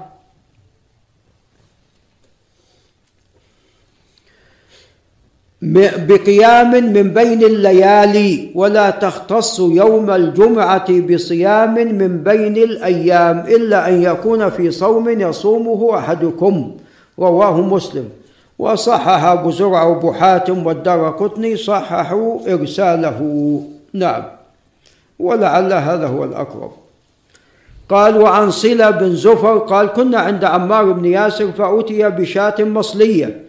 فقال كلوا فتنحى بعض القوم فقال إني صائم. فقال عمار من صام اليوم الذي يشك فيه فقد عصى أبا القاسم. رواه أبو داود بن ماجه والنسائي والترمذي وصححه. قال وقد أعل لأن في بعض الروايات هو من حديث أبي إسحاق عن صلة بن زفر أن في وقع في بعض الروايات أن أبا إسحاق قال حدثت عن صلة لكن هذا لم يثبت والله أعلم لم يثبت عن أبي إسحاق فهذا الخبر قوي ويشهد له النهي عن تقدم صيام رمضان بيوم أو يومين وجاء عن عكرمة أيضا نحوه. نعم فهذا الخبر خبر قوي فلا يجوز صيام يوم الشك. قال وعن العلاء عن أبيه عن أبي هريرة أن الرسول صلى الله عليه وسلم قال إذا انتصف شعبان فلا تصوموا. هذا خطأ هذا خطأ وقد أنكر على العلاء. والصواب ما جاء في الصحيحين من حديث يحيى بن أبي كثير عن أبي سلمة عن أبي هريرة. نهى عن تقدم صيام رمضان بيوم أو يومين. هذا الصحيح. ولذا قال أحمد هو عندي حديث منكر. وكان ابن مهدي لا يحدث به. قال والعلا ثقة لا ينكر من حديثه إلا هذا. نعم فنكارة لكون مخالف لما هو صح منه. ومثله الذي بعده. قالوا عن عبد الله بن بسر عن أخته الصماء أن النبي صلى الله عليه وسلم قال لا تصوموا يوم السبت إلا فيما افترض عليكم وإن لم يجد أحدكم إلا لحاء عنب أو عود شجرة فليمضخها نعم. هذا طبعا الصواب أنه لا يصح. شاذ أو منسوخ. نعم. لأن الأحاديث كلها بخلافه كما قال أبو بكر الأثرم وابن تيمية. قال كل الأحاديث بخلافه. نعم. ومن الأحاديث التي بخلافه نهى عن صيام يوم الجمعة إلا أن تصوم يوما قبل أو يوما بعده وهو صح منه في الصحيحين عن أكثر من صحابي. وأيضا في حديث عبد الله بن عمرو بن العاص عندما أرشده إلى أفضل الصيام تصوم يوم وتفطر يوم وجزما يوم السبت سوف ماذا؟ سوف يدخل. نعم. إذا هالأسبوع ما دخل الأسبوع ماذا؟ الثاني. إذا ما دخل الأسبوع الثاني الأسبوع الثالث. نعم. وأيضا يعني في كان يصوم أكثر ماذا؟ شعبان. كان يصوم أكثر شعبان حتى يصله برمضان. فشعبان فيه أربعة آه، أيام كلها سبت. نعم. فكان يصوم أكثر شعبان. نعم. فنعم فالنصوص كلها بخلاف ذلك. فلا يمكن أن يصحح هذا الخبر وترد النصوص الأخرى فهذا ليس بصحيح بل تصحح هي الصحيحة. ولذا كبار الحفاظ على إنكار هذا الحديث. نعم. وقال بعض أهل العلم وهو أبو داود قال إن هذا منسوخ. نعم. فإن كان ثابتا فهو منسوخ. قال باب الاعتكاف والاعتكاف هو لزوم المسجد بقصد الطاعة. نعم. وهو سنة فعلها عليه الصلاة والسلام. قال عن عائشة رضي الله عنها قالت أن النبي صلى الله عليه وسلم كان يعتكف العشر الأواخر من رمضان حتى توفاه الله ثم اعتكف أزواجه من بعده متفق عليه. فالأفضل الاعتكاف في العشر الأواخر من رمضان. نعم. ولو اعتكف الإنسان في العشر الأول أو في غير رمضان فكل هذا مشروع. ولذا عمر في البخاري قال إني نذرت أن أعتكف ليلة في الجاهلية. فجاء الإسلام قال له أوفي بماذا؟ بنذرك. وعنها قالت كان رسول الله صلى الله عليه وسلم إذا أراد أن يعتكف صلى الفجر ثم دخل معتكفه. متفق عليه. واللفظ لمسلم. وعنها قالت إن كان رسول الله صلى الله عليه وسلم ليدخل علي رأسه وهو في المسجد فأرجله. نعم لا بأس أنه يخرج يده من المسجد أو رأسه وجسمه باقي في المسجد لا بأس. قال وكان قالت وكان لا يدخل البيت إلا لحاجة إذا كان معتكفا. لحاجة لا بد منها فهنا لا بأس بدخول البيت ومغادرة المسجد لقضاء حاجة لأكل أو شرب ما حد يأتي لك بأكلك وشربك فتخرج من أجل ذلك. نعم. أما تخرج لكي تتاجر وهذا لا شك هذا خلاف الاعتكاف قال وعنها رضي الله عنها أن قالت السنة على المعتكف أن لا يعود مريضا ولا يشهد جنازة ولا يمس امرأة ولا يباشرها ولا يخرج لحاجة إلا لما لا بد له منه ولا اعتكاف إلا بصوم ولا اعتكاف إلا في مسجد جامع. هذا الأقرب أنه من كلام الزهري. الأقرب والله أعلم أنه من كلام الزهري. ولذا قال أبو داود غير عبد الرحمن بن إسحاق راويه عن الزهري لا يقول فيه قالت السنة جعله من قول عائشة وغيره وهناك من جعله من كلام الزهري وهو الأقرب.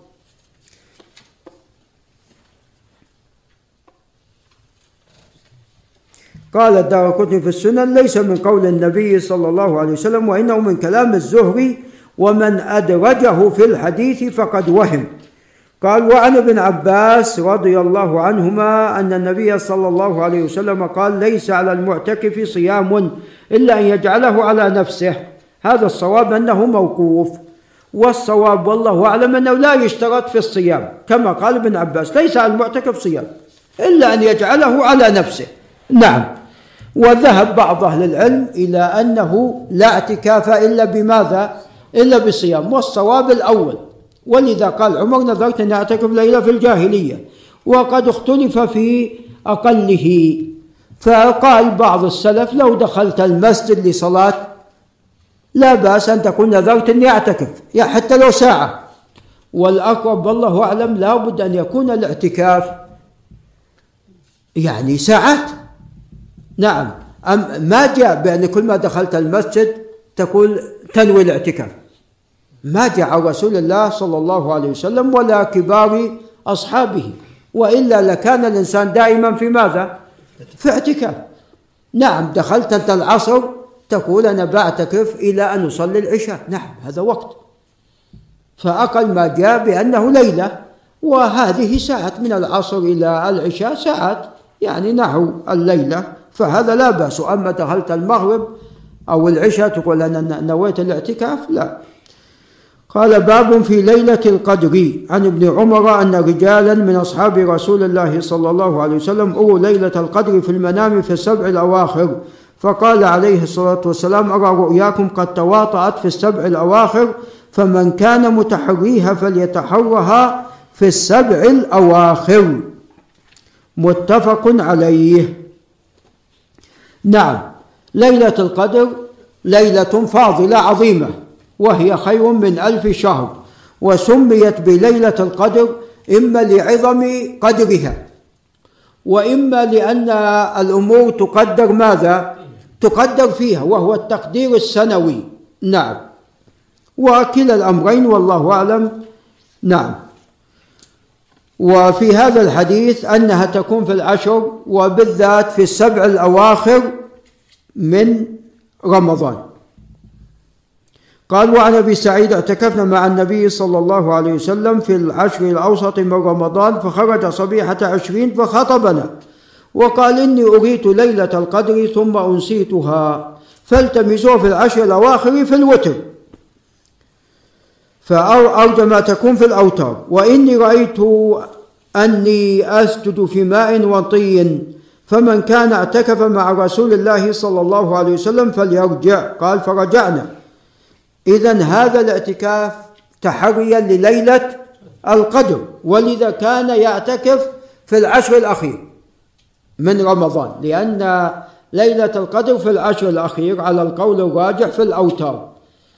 وليس كما قال بعض أهل العلم أنها تتنقل تتنقل يعني حتى قد تكون نعم أي نعم يعني في بداية رمضان في الأوسط من رمضان. نعم. وإنما تتنقل في العشر الأواخر من رمضان. في العشر الأواخر من رمضان.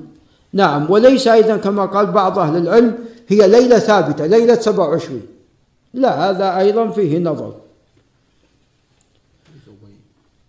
كيف؟ حديث أبي أن على هذا هو نعم هذا اختياره رضي الله عنه. نعم. ولذا قال في هذا الحديث عليه الصلاة والسلام فالتمسوه في العشر الأواخر في الوتر وإني رأيت أني أسجد في ماء وطين فمن كان اعتكف مع رسول الله صلى الله عليه وسلم فليرجع. قال فرجعنا وما نرى في السماء قزعة فجاءت سحابة فمطرت حتى سال سقف المسجد. نعم وأقيمت الصلاة فرأيت رسول الله صلى الله عليه وسلم يسجد في الماء والطين. هذا ليلة 27 ولا ليلة 21 ليلة 21 نعم. قال متفق عليه واللفظ للبخاري. قال وعن معاوية بن أبي سفيان عن النبي صلى الله عليه وسلم في ليلة القدر قال ليلة 27 رواه داود وقد روي موقوفا والصحيح أنه موقوف على معاوية. هذا هو الصحيح. قال ابن رجب وله علة وهي وقفه على معاوية وهو صح عند الإمام أحمد والدار قطني. قال وعن عائشة قالت يا رسول الله أرأيت إن علمت أي ليلة ليلة القدر؟ ما أقول فيها؟ قال قل اللهم إنك عفو تحب العفو فاعف عني. نعم. قال رواه الترمذي وصححه والحاكم وقال على شرط الشيخين وفي قوله نظر. نعم. هو الأقرب أنه منقطع. من رواية ابن بريدة عن عائشة وابن بريدة لم يثبت سماعة من عائشة. نعم. قال كتاب الحج. وطبعا فيه لفظة غريبة وهي قولها إذا علمت أي ليلة هي. نعم هذه يعني يعني الأصل أنها نعم ما ما تعلم. نعم فيها أمارات. بالذات يعني تأخذ الشمس في صبيحتها. في صبيحة هذه الليلة بدون شعاع. هذا متى يكون؟ بعد ماذا؟ بعد الليلة. نعم يكون في ذاتها يعني ليلة بلجة لا حارة ولا باردة. نعم يعني قد تأتي أكثر من ليلة بهالمعنى.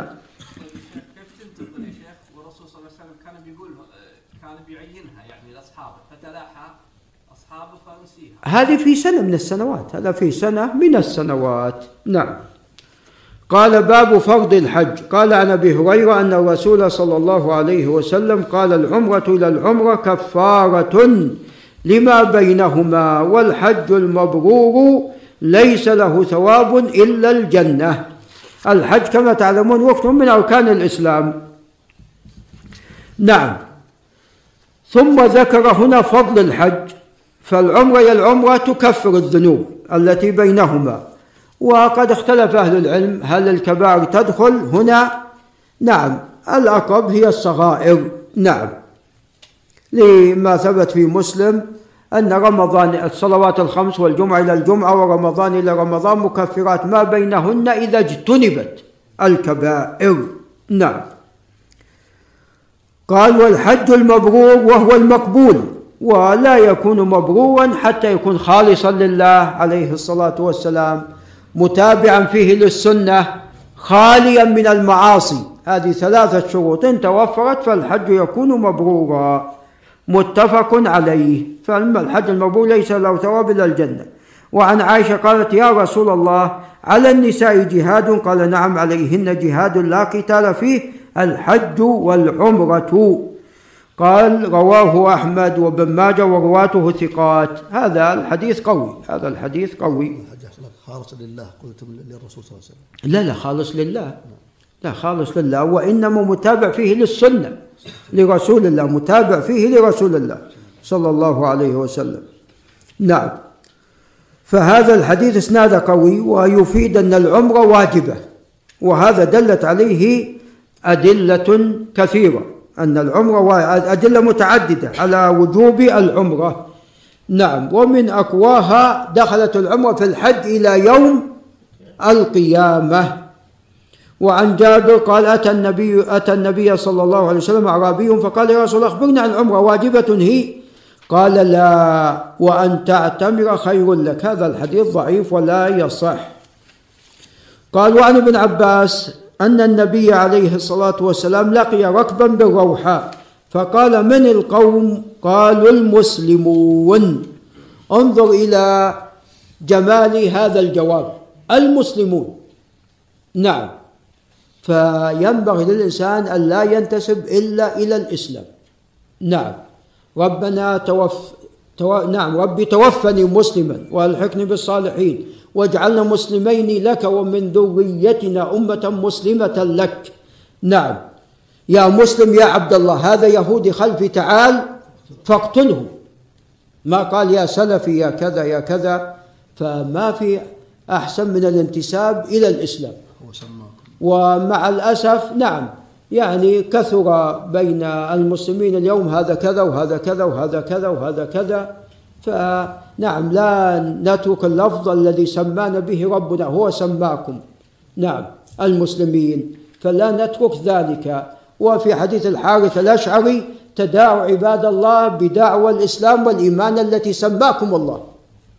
نعم وهو حديث صحيح أو كما قال عليه الصلاة والسلام. نعم هذه المرأة رفعت إليه صبيا فقالت لهذا حج؟ قال نعم ولك أجر. على فعلك هذا. نعم قال وكان الفضل رديف رسول الله صلى الله عليه وسلم فجاءت امرأة من خثعم فجعل الفضل ينظر إليها وتنظر إليه وجعل النبي صلى الله عليه وسلم يصف وجه الفضل إلى الشق الآخر. فقالت يا رسول الله إن فريضة الله على عبادي في الحج أدركت بي شيخا كبيرا لا يثبت على الراحلة أفحج عنه؟ قال نعم وذلك في حجة الوداع. نعم. وعنه أن امرأة من جهينة جاءت إلى النبي صلى الله عليه وسلم فقالت إنه إن أمي نذرت أن تحج فلم تحج حتى ماتت. أفحج عنها؟ قال نعم حجي عنها. أرأيت لو كان على أمك دين أكنت قاضيته؟ اقضوا الله فالله أحق بالوفاء. نعم وهذا فيه مشروعية الحج عن الميت أو الذي لا يستطيع. نعم أو الذي نذر أن يحج. ومات ولم يحج وفيه أيضا قضاء الدين عنه. قال وعنه قال رسول الله صلى الله عليه وسلم أيما صبي حج ثم بلغ الحنث فعليه أن يحج حجة أخرى وأيما, وأيما أعرابي أعرابي حج ثم هاجر فعليه حجة أخرى وأيما عبد حج ثم أعتق فعليه حجة أخرى. الأقرب والله أعلم أن هذا موقوف على ابن عباس. ولذا إذا حج الأعرابي أو حج العبد فإن حجه يعتبر صحيح وأنه لا يلزمه الحج مرة أخرى. نعم إذا حج الصبي لم يبلغ وحج وبلغ فعليه نعم الحج مرة أخرى. وعنه قال سمعت النبي صلى الله عليه وسلم يخطب يقول لا يخلون رجل بامرأة إلا ومعها ذو محرم ولا تسافر المرأة إلا مع ذي محرم. نعم فلا يجوز للرجل أن يخلو بامرأة إلا ومعها محرم. نعم فالخلوة محرمة أن يخلو رجل بامرأة أجنبية عنه. نعم. لأن الشيطان حاضر ف يعني قد يدعوه إلى الوقوع عليها. نعوذ بالله من ذلك. ولا تسافر المرأة إلا مع ذي محرم. لا يجوز أبدا أن تسافر. لا بالطائرة ولا بالسيارة ولا بالقاطرة إلا مع ذي محرم. إلا في ضرورة. نعم. ولذا قال هذا الرجل إن امرأتي خرجت حاجة وإني اكتتبت في غزوة كذا وكذا. قال انطلق فحج مع امرأتك. اترك الغزو واذهب مع امرأتك حتى تحج بها. متفق عليه. وعنه أن النبي صلى الله عليه وسلم سمع رجلا يقول لبيك عن شبرمة. نعم. قال من شبرمة قال أخ لي أو قريب لي. قال حججت عن نفسك؟ قال لا. قال حج عن نفسك ثم حج عن شبرمة نعم. الراجح أنه موقوف. الراجح هذا أنه موقوف على ابن عباس. وقد دلت النصوص على هذا. ما يحج الإنسان عن غيره وهو لم يحج عن نفسه. قال بعض أهل العلم إلا في حالة أنه ما عنده قدرة بالحج عن نفسه. وقال له شخص هذا مال وأنا عاجز حج عني. فقال لا بأس هنا في هذه الحالة أن يحج عن عن عن هذا الشخص الذي انتدبه. قال لأنه هو نعم غير قادر كان قادر فلا يجوز لا بد أن يحج عن نفسه أولا. وأما إذا كان غير قادر فهنا لا بأس إذا أعطي مال أن يحج عن الغير. نعم. قال باب المواقيت. ومما يعني يلاحظ أنه لم يذكر إلا حديث ابن عباس. ولو ذكر مع حديث ابن عباس حديث جابر في الذي فيه ذكر ميقات أهل العراق لكان ماذا؟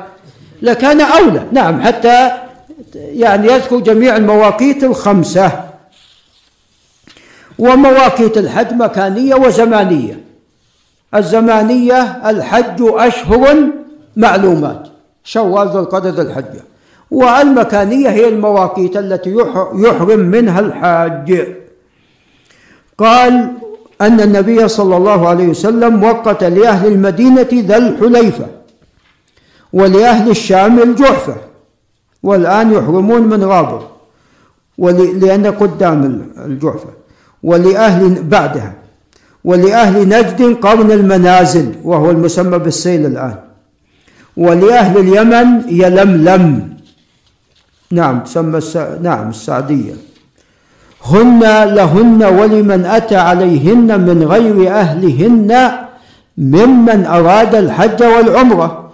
يعني شخص من أهل الح... من أهل نجد وذهب للمدينة راح يمر بذي الحليفة أبيار علي. فيحرم من ماذا؟ من أبيار علي. لا يقول أنا من أهل نجد أبحرم من السير. لا. تحرم من ذو الحليفة. نعم. وفي حديث نعم قال ممن أراد الحج والعمرة ومن كان دون ذلك أي دون المواقيت فمن حيث أنشأ حتى أهل مكة من مكة. إذا كنت دون المواقيت فمن حيث نويت. إلا بالنسبة في العمرة لأهل مكة يخرجون إلى ماذا؟ إلى الحل كما أمر عليه الصلاة والسلام عائشة. وهي عندما أدت الحج أصبحت مكية في هذه الحالة. فأرادت العمرة فأمر أخاها عبد الرحمن أن يعمرها من التنعيم. وهذا مذهب الجمهور. وفي حديث جابر زيادة ميقات وهو ميقات أهل العراق. وهو ماذا؟ ذات عرق نعم والآن يريدون أن يحيونه. نعم. قال باب القران والإفراد والتمتع. نعم قال عن عائشة رضي الله عنها قالت خرجنا مع رسول الله صلى الله عليه وسلم عام حجة الوداع. نعم فمنا من أهل بعمرة ومنا من أهل بحج وعمرة ومنا من أهل بالحج وأهل رسول الله صلى الله عليه وسلم بالحج. فأما من أهل بعمرة فحل وأما من أهل بحج أو جمع الحج والعمرة فلم يحل حتى كان يوم النحر. نعم. كان في الأول نعم خيرهم بين الأنساك الثلاثة ثم بعد ذلك ألزمهم عليه الصلاة والسلام بالتمتع لمن لم يسق الهدي. وأما من ساق الهدي فيبقى على تمتع يبقى على إحرامه قارنا. نعم. قال وعن ابن عمر قال تمتع رسول الله صلى الله عليه وسلم في حجة الوداع بالعمرة إلى الحج وأهدى فساق معه الهدي من ذي الحليفة. وبدأ رسول الله صلى الله عليه وسلم فهل بالعمرة ثم هل بالحج وتمتع الناس مع رسول الله صلى الله عليه وسلم. أهل بالعمرة ثم هل بالحج كان قارنا. أهل بهما جميعا كما في حديث أنس. قال سمعتم يصرخون بها صراخا لبيك حجا وعمرة نعم. قال وتمتع الناس مع رسول الله صلى الله عليه وسلم بالعمرة الحج فكان من الناس من أهدى فساق الهدي ومنهم من لم يهدي فلما قدم رسول الله صلى الله عليه وسلم مكة قال للناس من كان منكم هذا فلا يحل من شيء حرم منه حتى يقضي حجه ومن لم يكن منكم أهدى فليطب بالبيت وبالصفا والمروة وليقصر وليحلل ثم ليهل بالحج وليهدي. وليحلل. نعم. كيف؟ والله حتى بالضم. يحلل. نعم.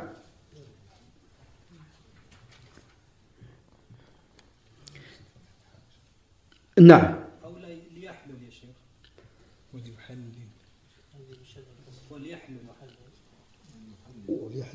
والله تراجع تراجع. ممكن بالضم يحل يحل هو يحل.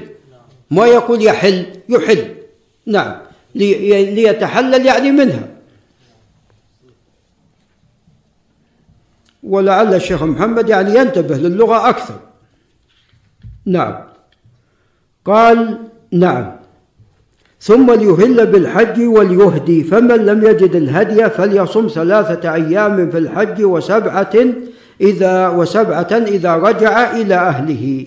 قال وطاف رسول الله صلى الله عليه وسلم حين قدم حين قدم مكة فاستلم الركن أول شيء ثم خب ثلاثة أطواف من السبع ومشى أربعة أطواف ثم ركع حين قضى طوافه بالبيت عند المقام ركعتين ثم سلم فانصرف.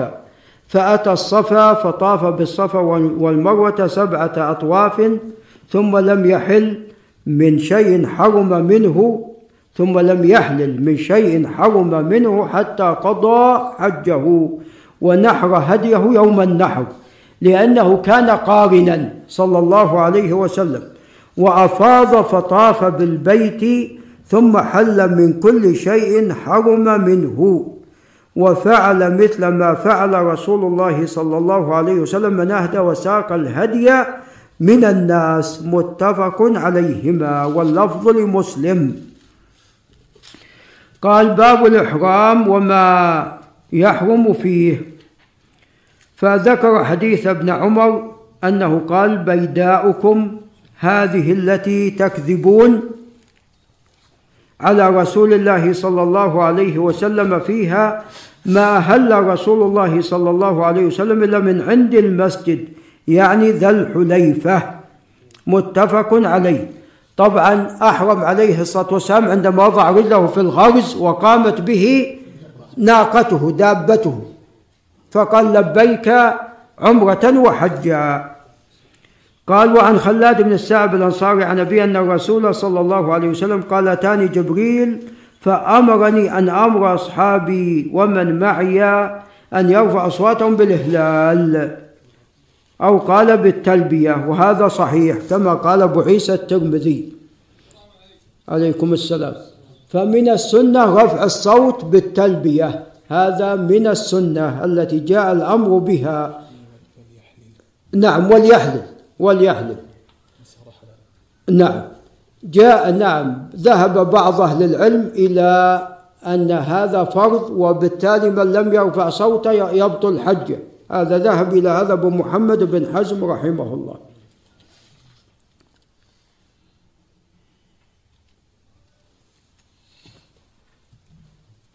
والله أنا عندي يعني قد تصح وليحلل. نعم.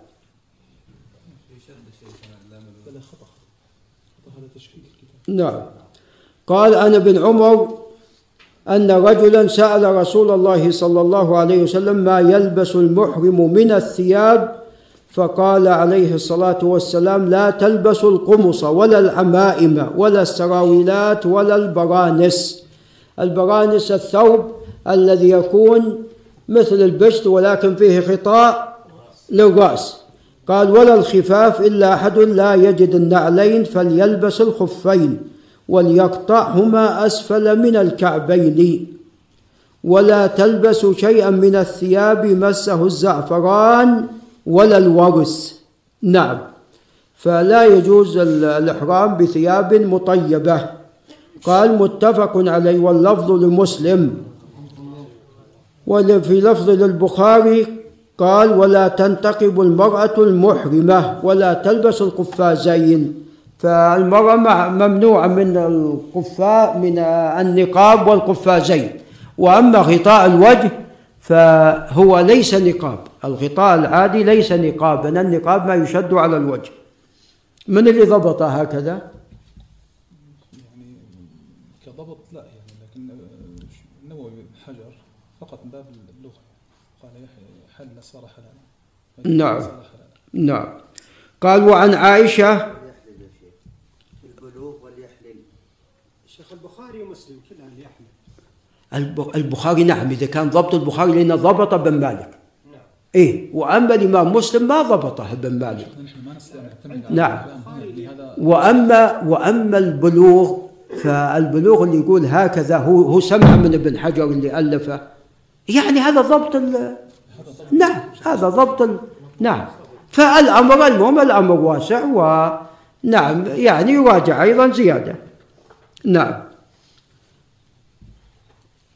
قال وعن عائشة أنها قالت كنت أطيب رسول الله صلى الله عليه وسلم لإحرامه قبل أن يحرم ولحله قبل أن يطوف بالبيت. نعم من السنة أنك تتطيب قبل أن تحرم ولكن في بدنك وليس في ثيابك.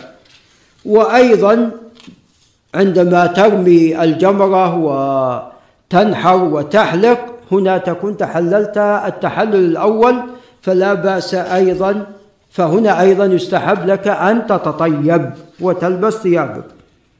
قال ولمسلم كنت أطيب رسول الله صلى الله عليه وسلم ثم يطوف على نسائه ثم يصبح محرما ينضح طيبا. نعم.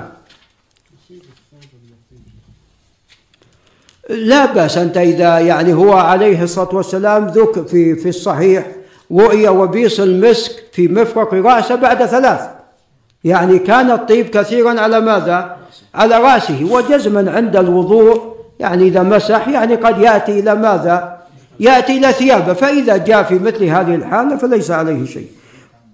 نعم. قالوا عن صفان بن يعلى بن أمية أن يعلى كان يقول لعمر بن الخطاب ليتني أرى نبي الله صلى الله عليه وسلم حين ينزل عليه حين ينزل عليه فلما كان النبي صلى الله عليه وسلم بالجعرانة وعلى النبي صلى الله عليه وسلم ثوب قد أظل به عليه معه ناس من أصحابه فيهم عمر إذ جاءه رجل عليه جبة صوف.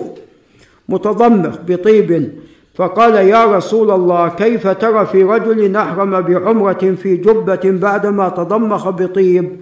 فنظر إليه النبي صلى الله عليه وسلم ساعة ثم سكت فجاءه الوحي فأشار عمر بيده ليعلى بن أمية. تعالى فجاء يعلى فأدخل رأسه فإذا النبي صلى الله عليه وسلم محمر الوجه. يغط ساعة ثم سري عنه فقال أين الذي سألني عن العمرة آنفا؟ فالتمس الرجل فجيء به. فقال النبي صلى الله عليه وسلم أما الطيب الذي بك فاغسله ثلاث مرات. هذا زيادة في الإنقاء ثلاث مرات. وإلا إذا ذهب مرة واحدة يكفي. قال وأما الجبة فانزعها ثم اصنع في عمرتك ما تصنع في حجك. متفق عليه. وعن عثمان بن عفان رضي الله عنه أن الرسول صلى الله عليه وسلم قال لا ينكح المحرم ولا ينكح ولا يخطب. نعم يعني لا هو يتزوج ولا ماذا ولا يزوج ولا يخطب حتى ينتهي من الإحرام. قال وعن أبي قتادة قال خرجنا مع رسول الله صلى الله عليه وسلم حتى إذا كنا بالقاحة فمنا المحرم ومنا غير المحرم. إذ بصرت بأصحابي يتراءون شيئا فإذا حمار وحش فأسرجت فرسي وأخذت رمحي ثم ركبت فسقط مني صوتي. فقلت لأصحابي وكانوا محرمين ناولني ناولوني الصوت فقالوا والله لا نعينك عليه بشيء. فنزلت فتناولته ثم ركبت فأدركت الحمار من خلفه وهو وراء أكمة فطعنته برمحي فعقرته فأتيت به اصحابي فقال بعضهم كلوه وقال بعضهم لا تأكلوا لا تأكلوه. وكان النبي صلى الله عليه وسلم أمامنا فحركت فرسي فأدركته. فقال هو حلال فكلوه لأنهم لم يساعدوا نعم متفق عليه واللفظ لمسلم. وفي لفظ هل منكم أحد أمره أو أشار إليه بشيء؟ قالوا لا قال فكلوا ما بقي من لحمها. نعم قالوا عن الصعب بن جثام الليثي أن وهد لرسول الله صلى الله عليه وسلم حمارا وحشيا وهو بالأبواء أو بودان مكانان فرده عليه رسول الله صلى الله عليه وسلم فلما أن رأى رسول الله صلى الله عليه وسلم ما في وجهه قال إنا لم نرده عليك إلا أن حرم متفق عليه لأنه فيما يظهر صاده لمن؟ لرسول الله صلى الله عليه وسلم قال وعن عائشة رضي الله عنها أن الرسول عليه الصلاة والسلام قال خمس من الدواب كلهن فاسق يقتلن في الحرم. يعني في الحل والحرم. الغراب والحدى والعقرب والفأرة والكلب العقور متفق عليه. وفي لفظ في الحل والحرم ولمسلم الغراب الأبقع طبعا أكثر الروايات بدون تقييد وهو الأصح. الغراب مطلقا. نعم. نعم. الغراب نعم إي نعم. هذا يقتل في الحل والحرم مطلقا. قال وعن أبي هريرة قال سمعت طبعا جاء الحية عند عند مسلم والعقب إنها غير محفوظة ذكر الحية. لكن والله أعلم قد تدخل يعني في العقرب قال وعن أبي هريرة رضي الله عنه ولد الكلب العقور يدخل فيه الأسد والنمر. قال وعن أبي هريرة قال سمعت رسول الله صلى الله عليه وسلم يقول من حج لله فلم يرفث ولم يفسق رجع كيوم ولدته أمه. متفق عليه. نعم.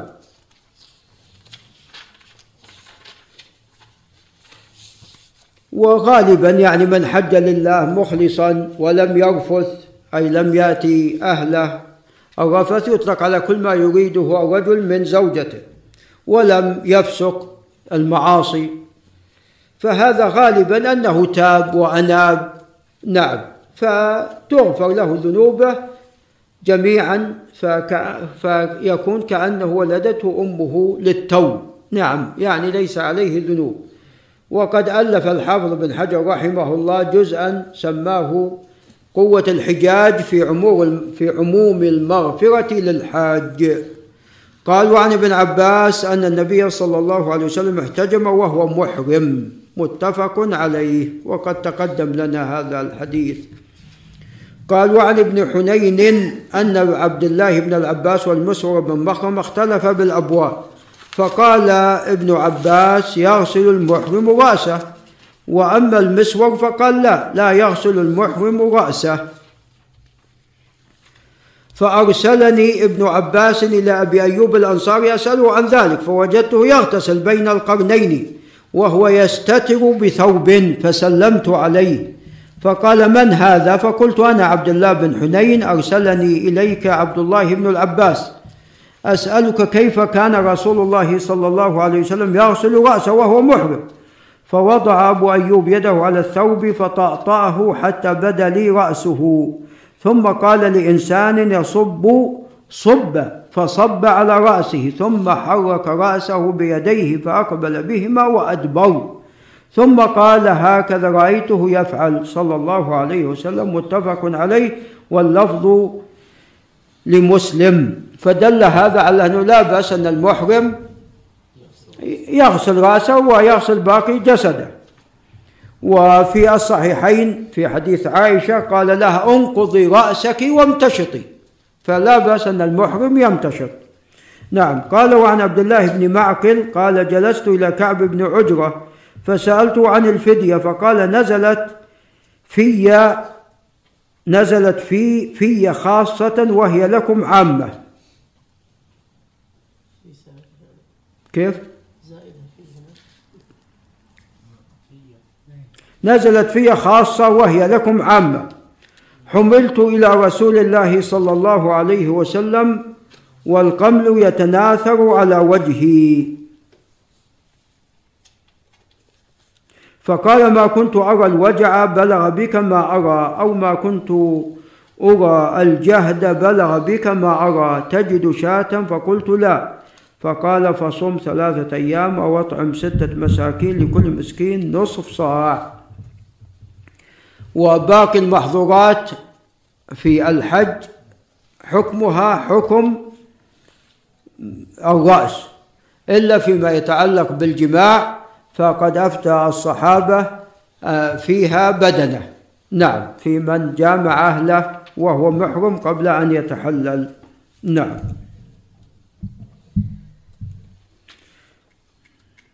وهذه على التخيير إما أن يذبح شاة أو يصوم ثلاثة أيام أو يطعم ستة مساكين لكل مسكين نصف صاع. نعم محظور من المحظورات نعم. قال باب حرمة مكة والمدينة. لا شك أن مكة والمدينة حرمان. نعم. وليس هناك حرم ثالث. ولذا ما يقال أن ونعم عن بيت المقدس أن ثالث الحرمين هذا غير صحيح.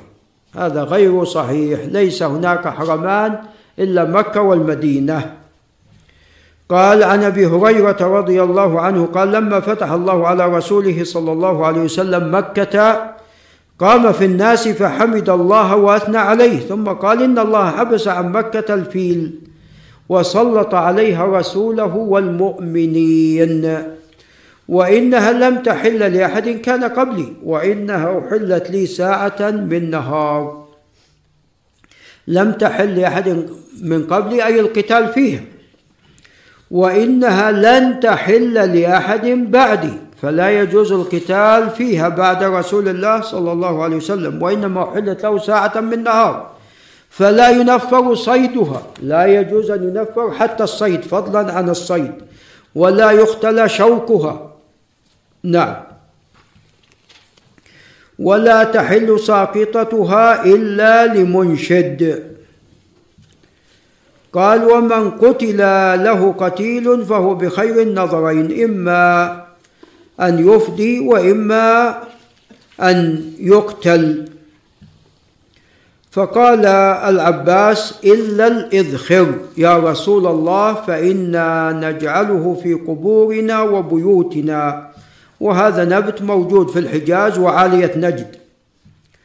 فقال رسول الله صلى الله عليه وسلم إلا الإذخر. فقام أبو شاه رجل من أهل اليمن. فقال اكتبوا لي يا رسول الله. فقال رسول الله صلى الله عليه وسلم اكتبوا لي أبي شاه. فهذا فيه مشروعية الكتابة كتابة الحديث والسنة. إذا حديث أبي سعيد الخدري لا تكتبوا عني شيئا إلا القرآن. هذا منسوخ. فقال الوليد أي الوليد بن مسلم فقلت للأوزاعي ما قوله اكتبوا اكتبوا لي يا رسول الله؟ قال هي الخطبة التي سمعها من رسول الله صلى الله عليه وسلم. قالوا عن عبد الله بن زيد بن عاصم أن رسول الله صلى الله عليه وسلم قال إن إبراهيم حرم مكة ودعا لأهلها فمكة حرام ودعا لأهلها. وإني حرمت المدينة كما حرم إبراهيم مكة وإني دعوت في صاعها ومدها بمثلي ما دعا به إبراهيم لأهل مكة. نعم. وهذا يدل والله أعلم على أنها ثلاث أضعاف متفق عليهما واللفظ لمسلم. مكة زيدت بضعف لدعاء إبراهيم وهذا مثلي فيكون ثلاثة. بعضهم قال خمسة لكن هذا فيه نظر. والله أعلم. قال وعن علي رضي الله عنه قال قال قال, قال رسول الله صلى الله عليه وسلم المدينة حرم ما بين عير إلى ثور. نعم. فهذا يعني حد حرم المدينة وهما جبلان بالمدينة. قال وعن عامر بن سعد وهذا غير ثور الذي قرب مكة. قال وعن عامر بن سعد بن أبي وقاص أن سعدا سعد بن وقاص رضي الله عنه جاء راكبا إلى قصره بالعقيق. العقيق خارج المدينة كان. فوجد عبدا يقطع شجرا أو يخبطه فسلبه. فلما رجع جاء أهل العبد فكلموه أن يرد عليهم غلامهم أو عليهم ما أخذ من غلامهم. وهذا هو الصواب. له سلبا مو الغلام. فقال معاذ الله أن ارد شيئا نفلنيه رسول الله صلى الله عليه وسلم وأبى أن يرد عليهم. رواه رواهما مسلم. وروى أبو داود من حديث سعد وزاد ولكن إن شئت دفعت إليكم ثمنه. والأول أصح. نعم ولعل نقف عند هنا. قول رواه البخاري ومسلم.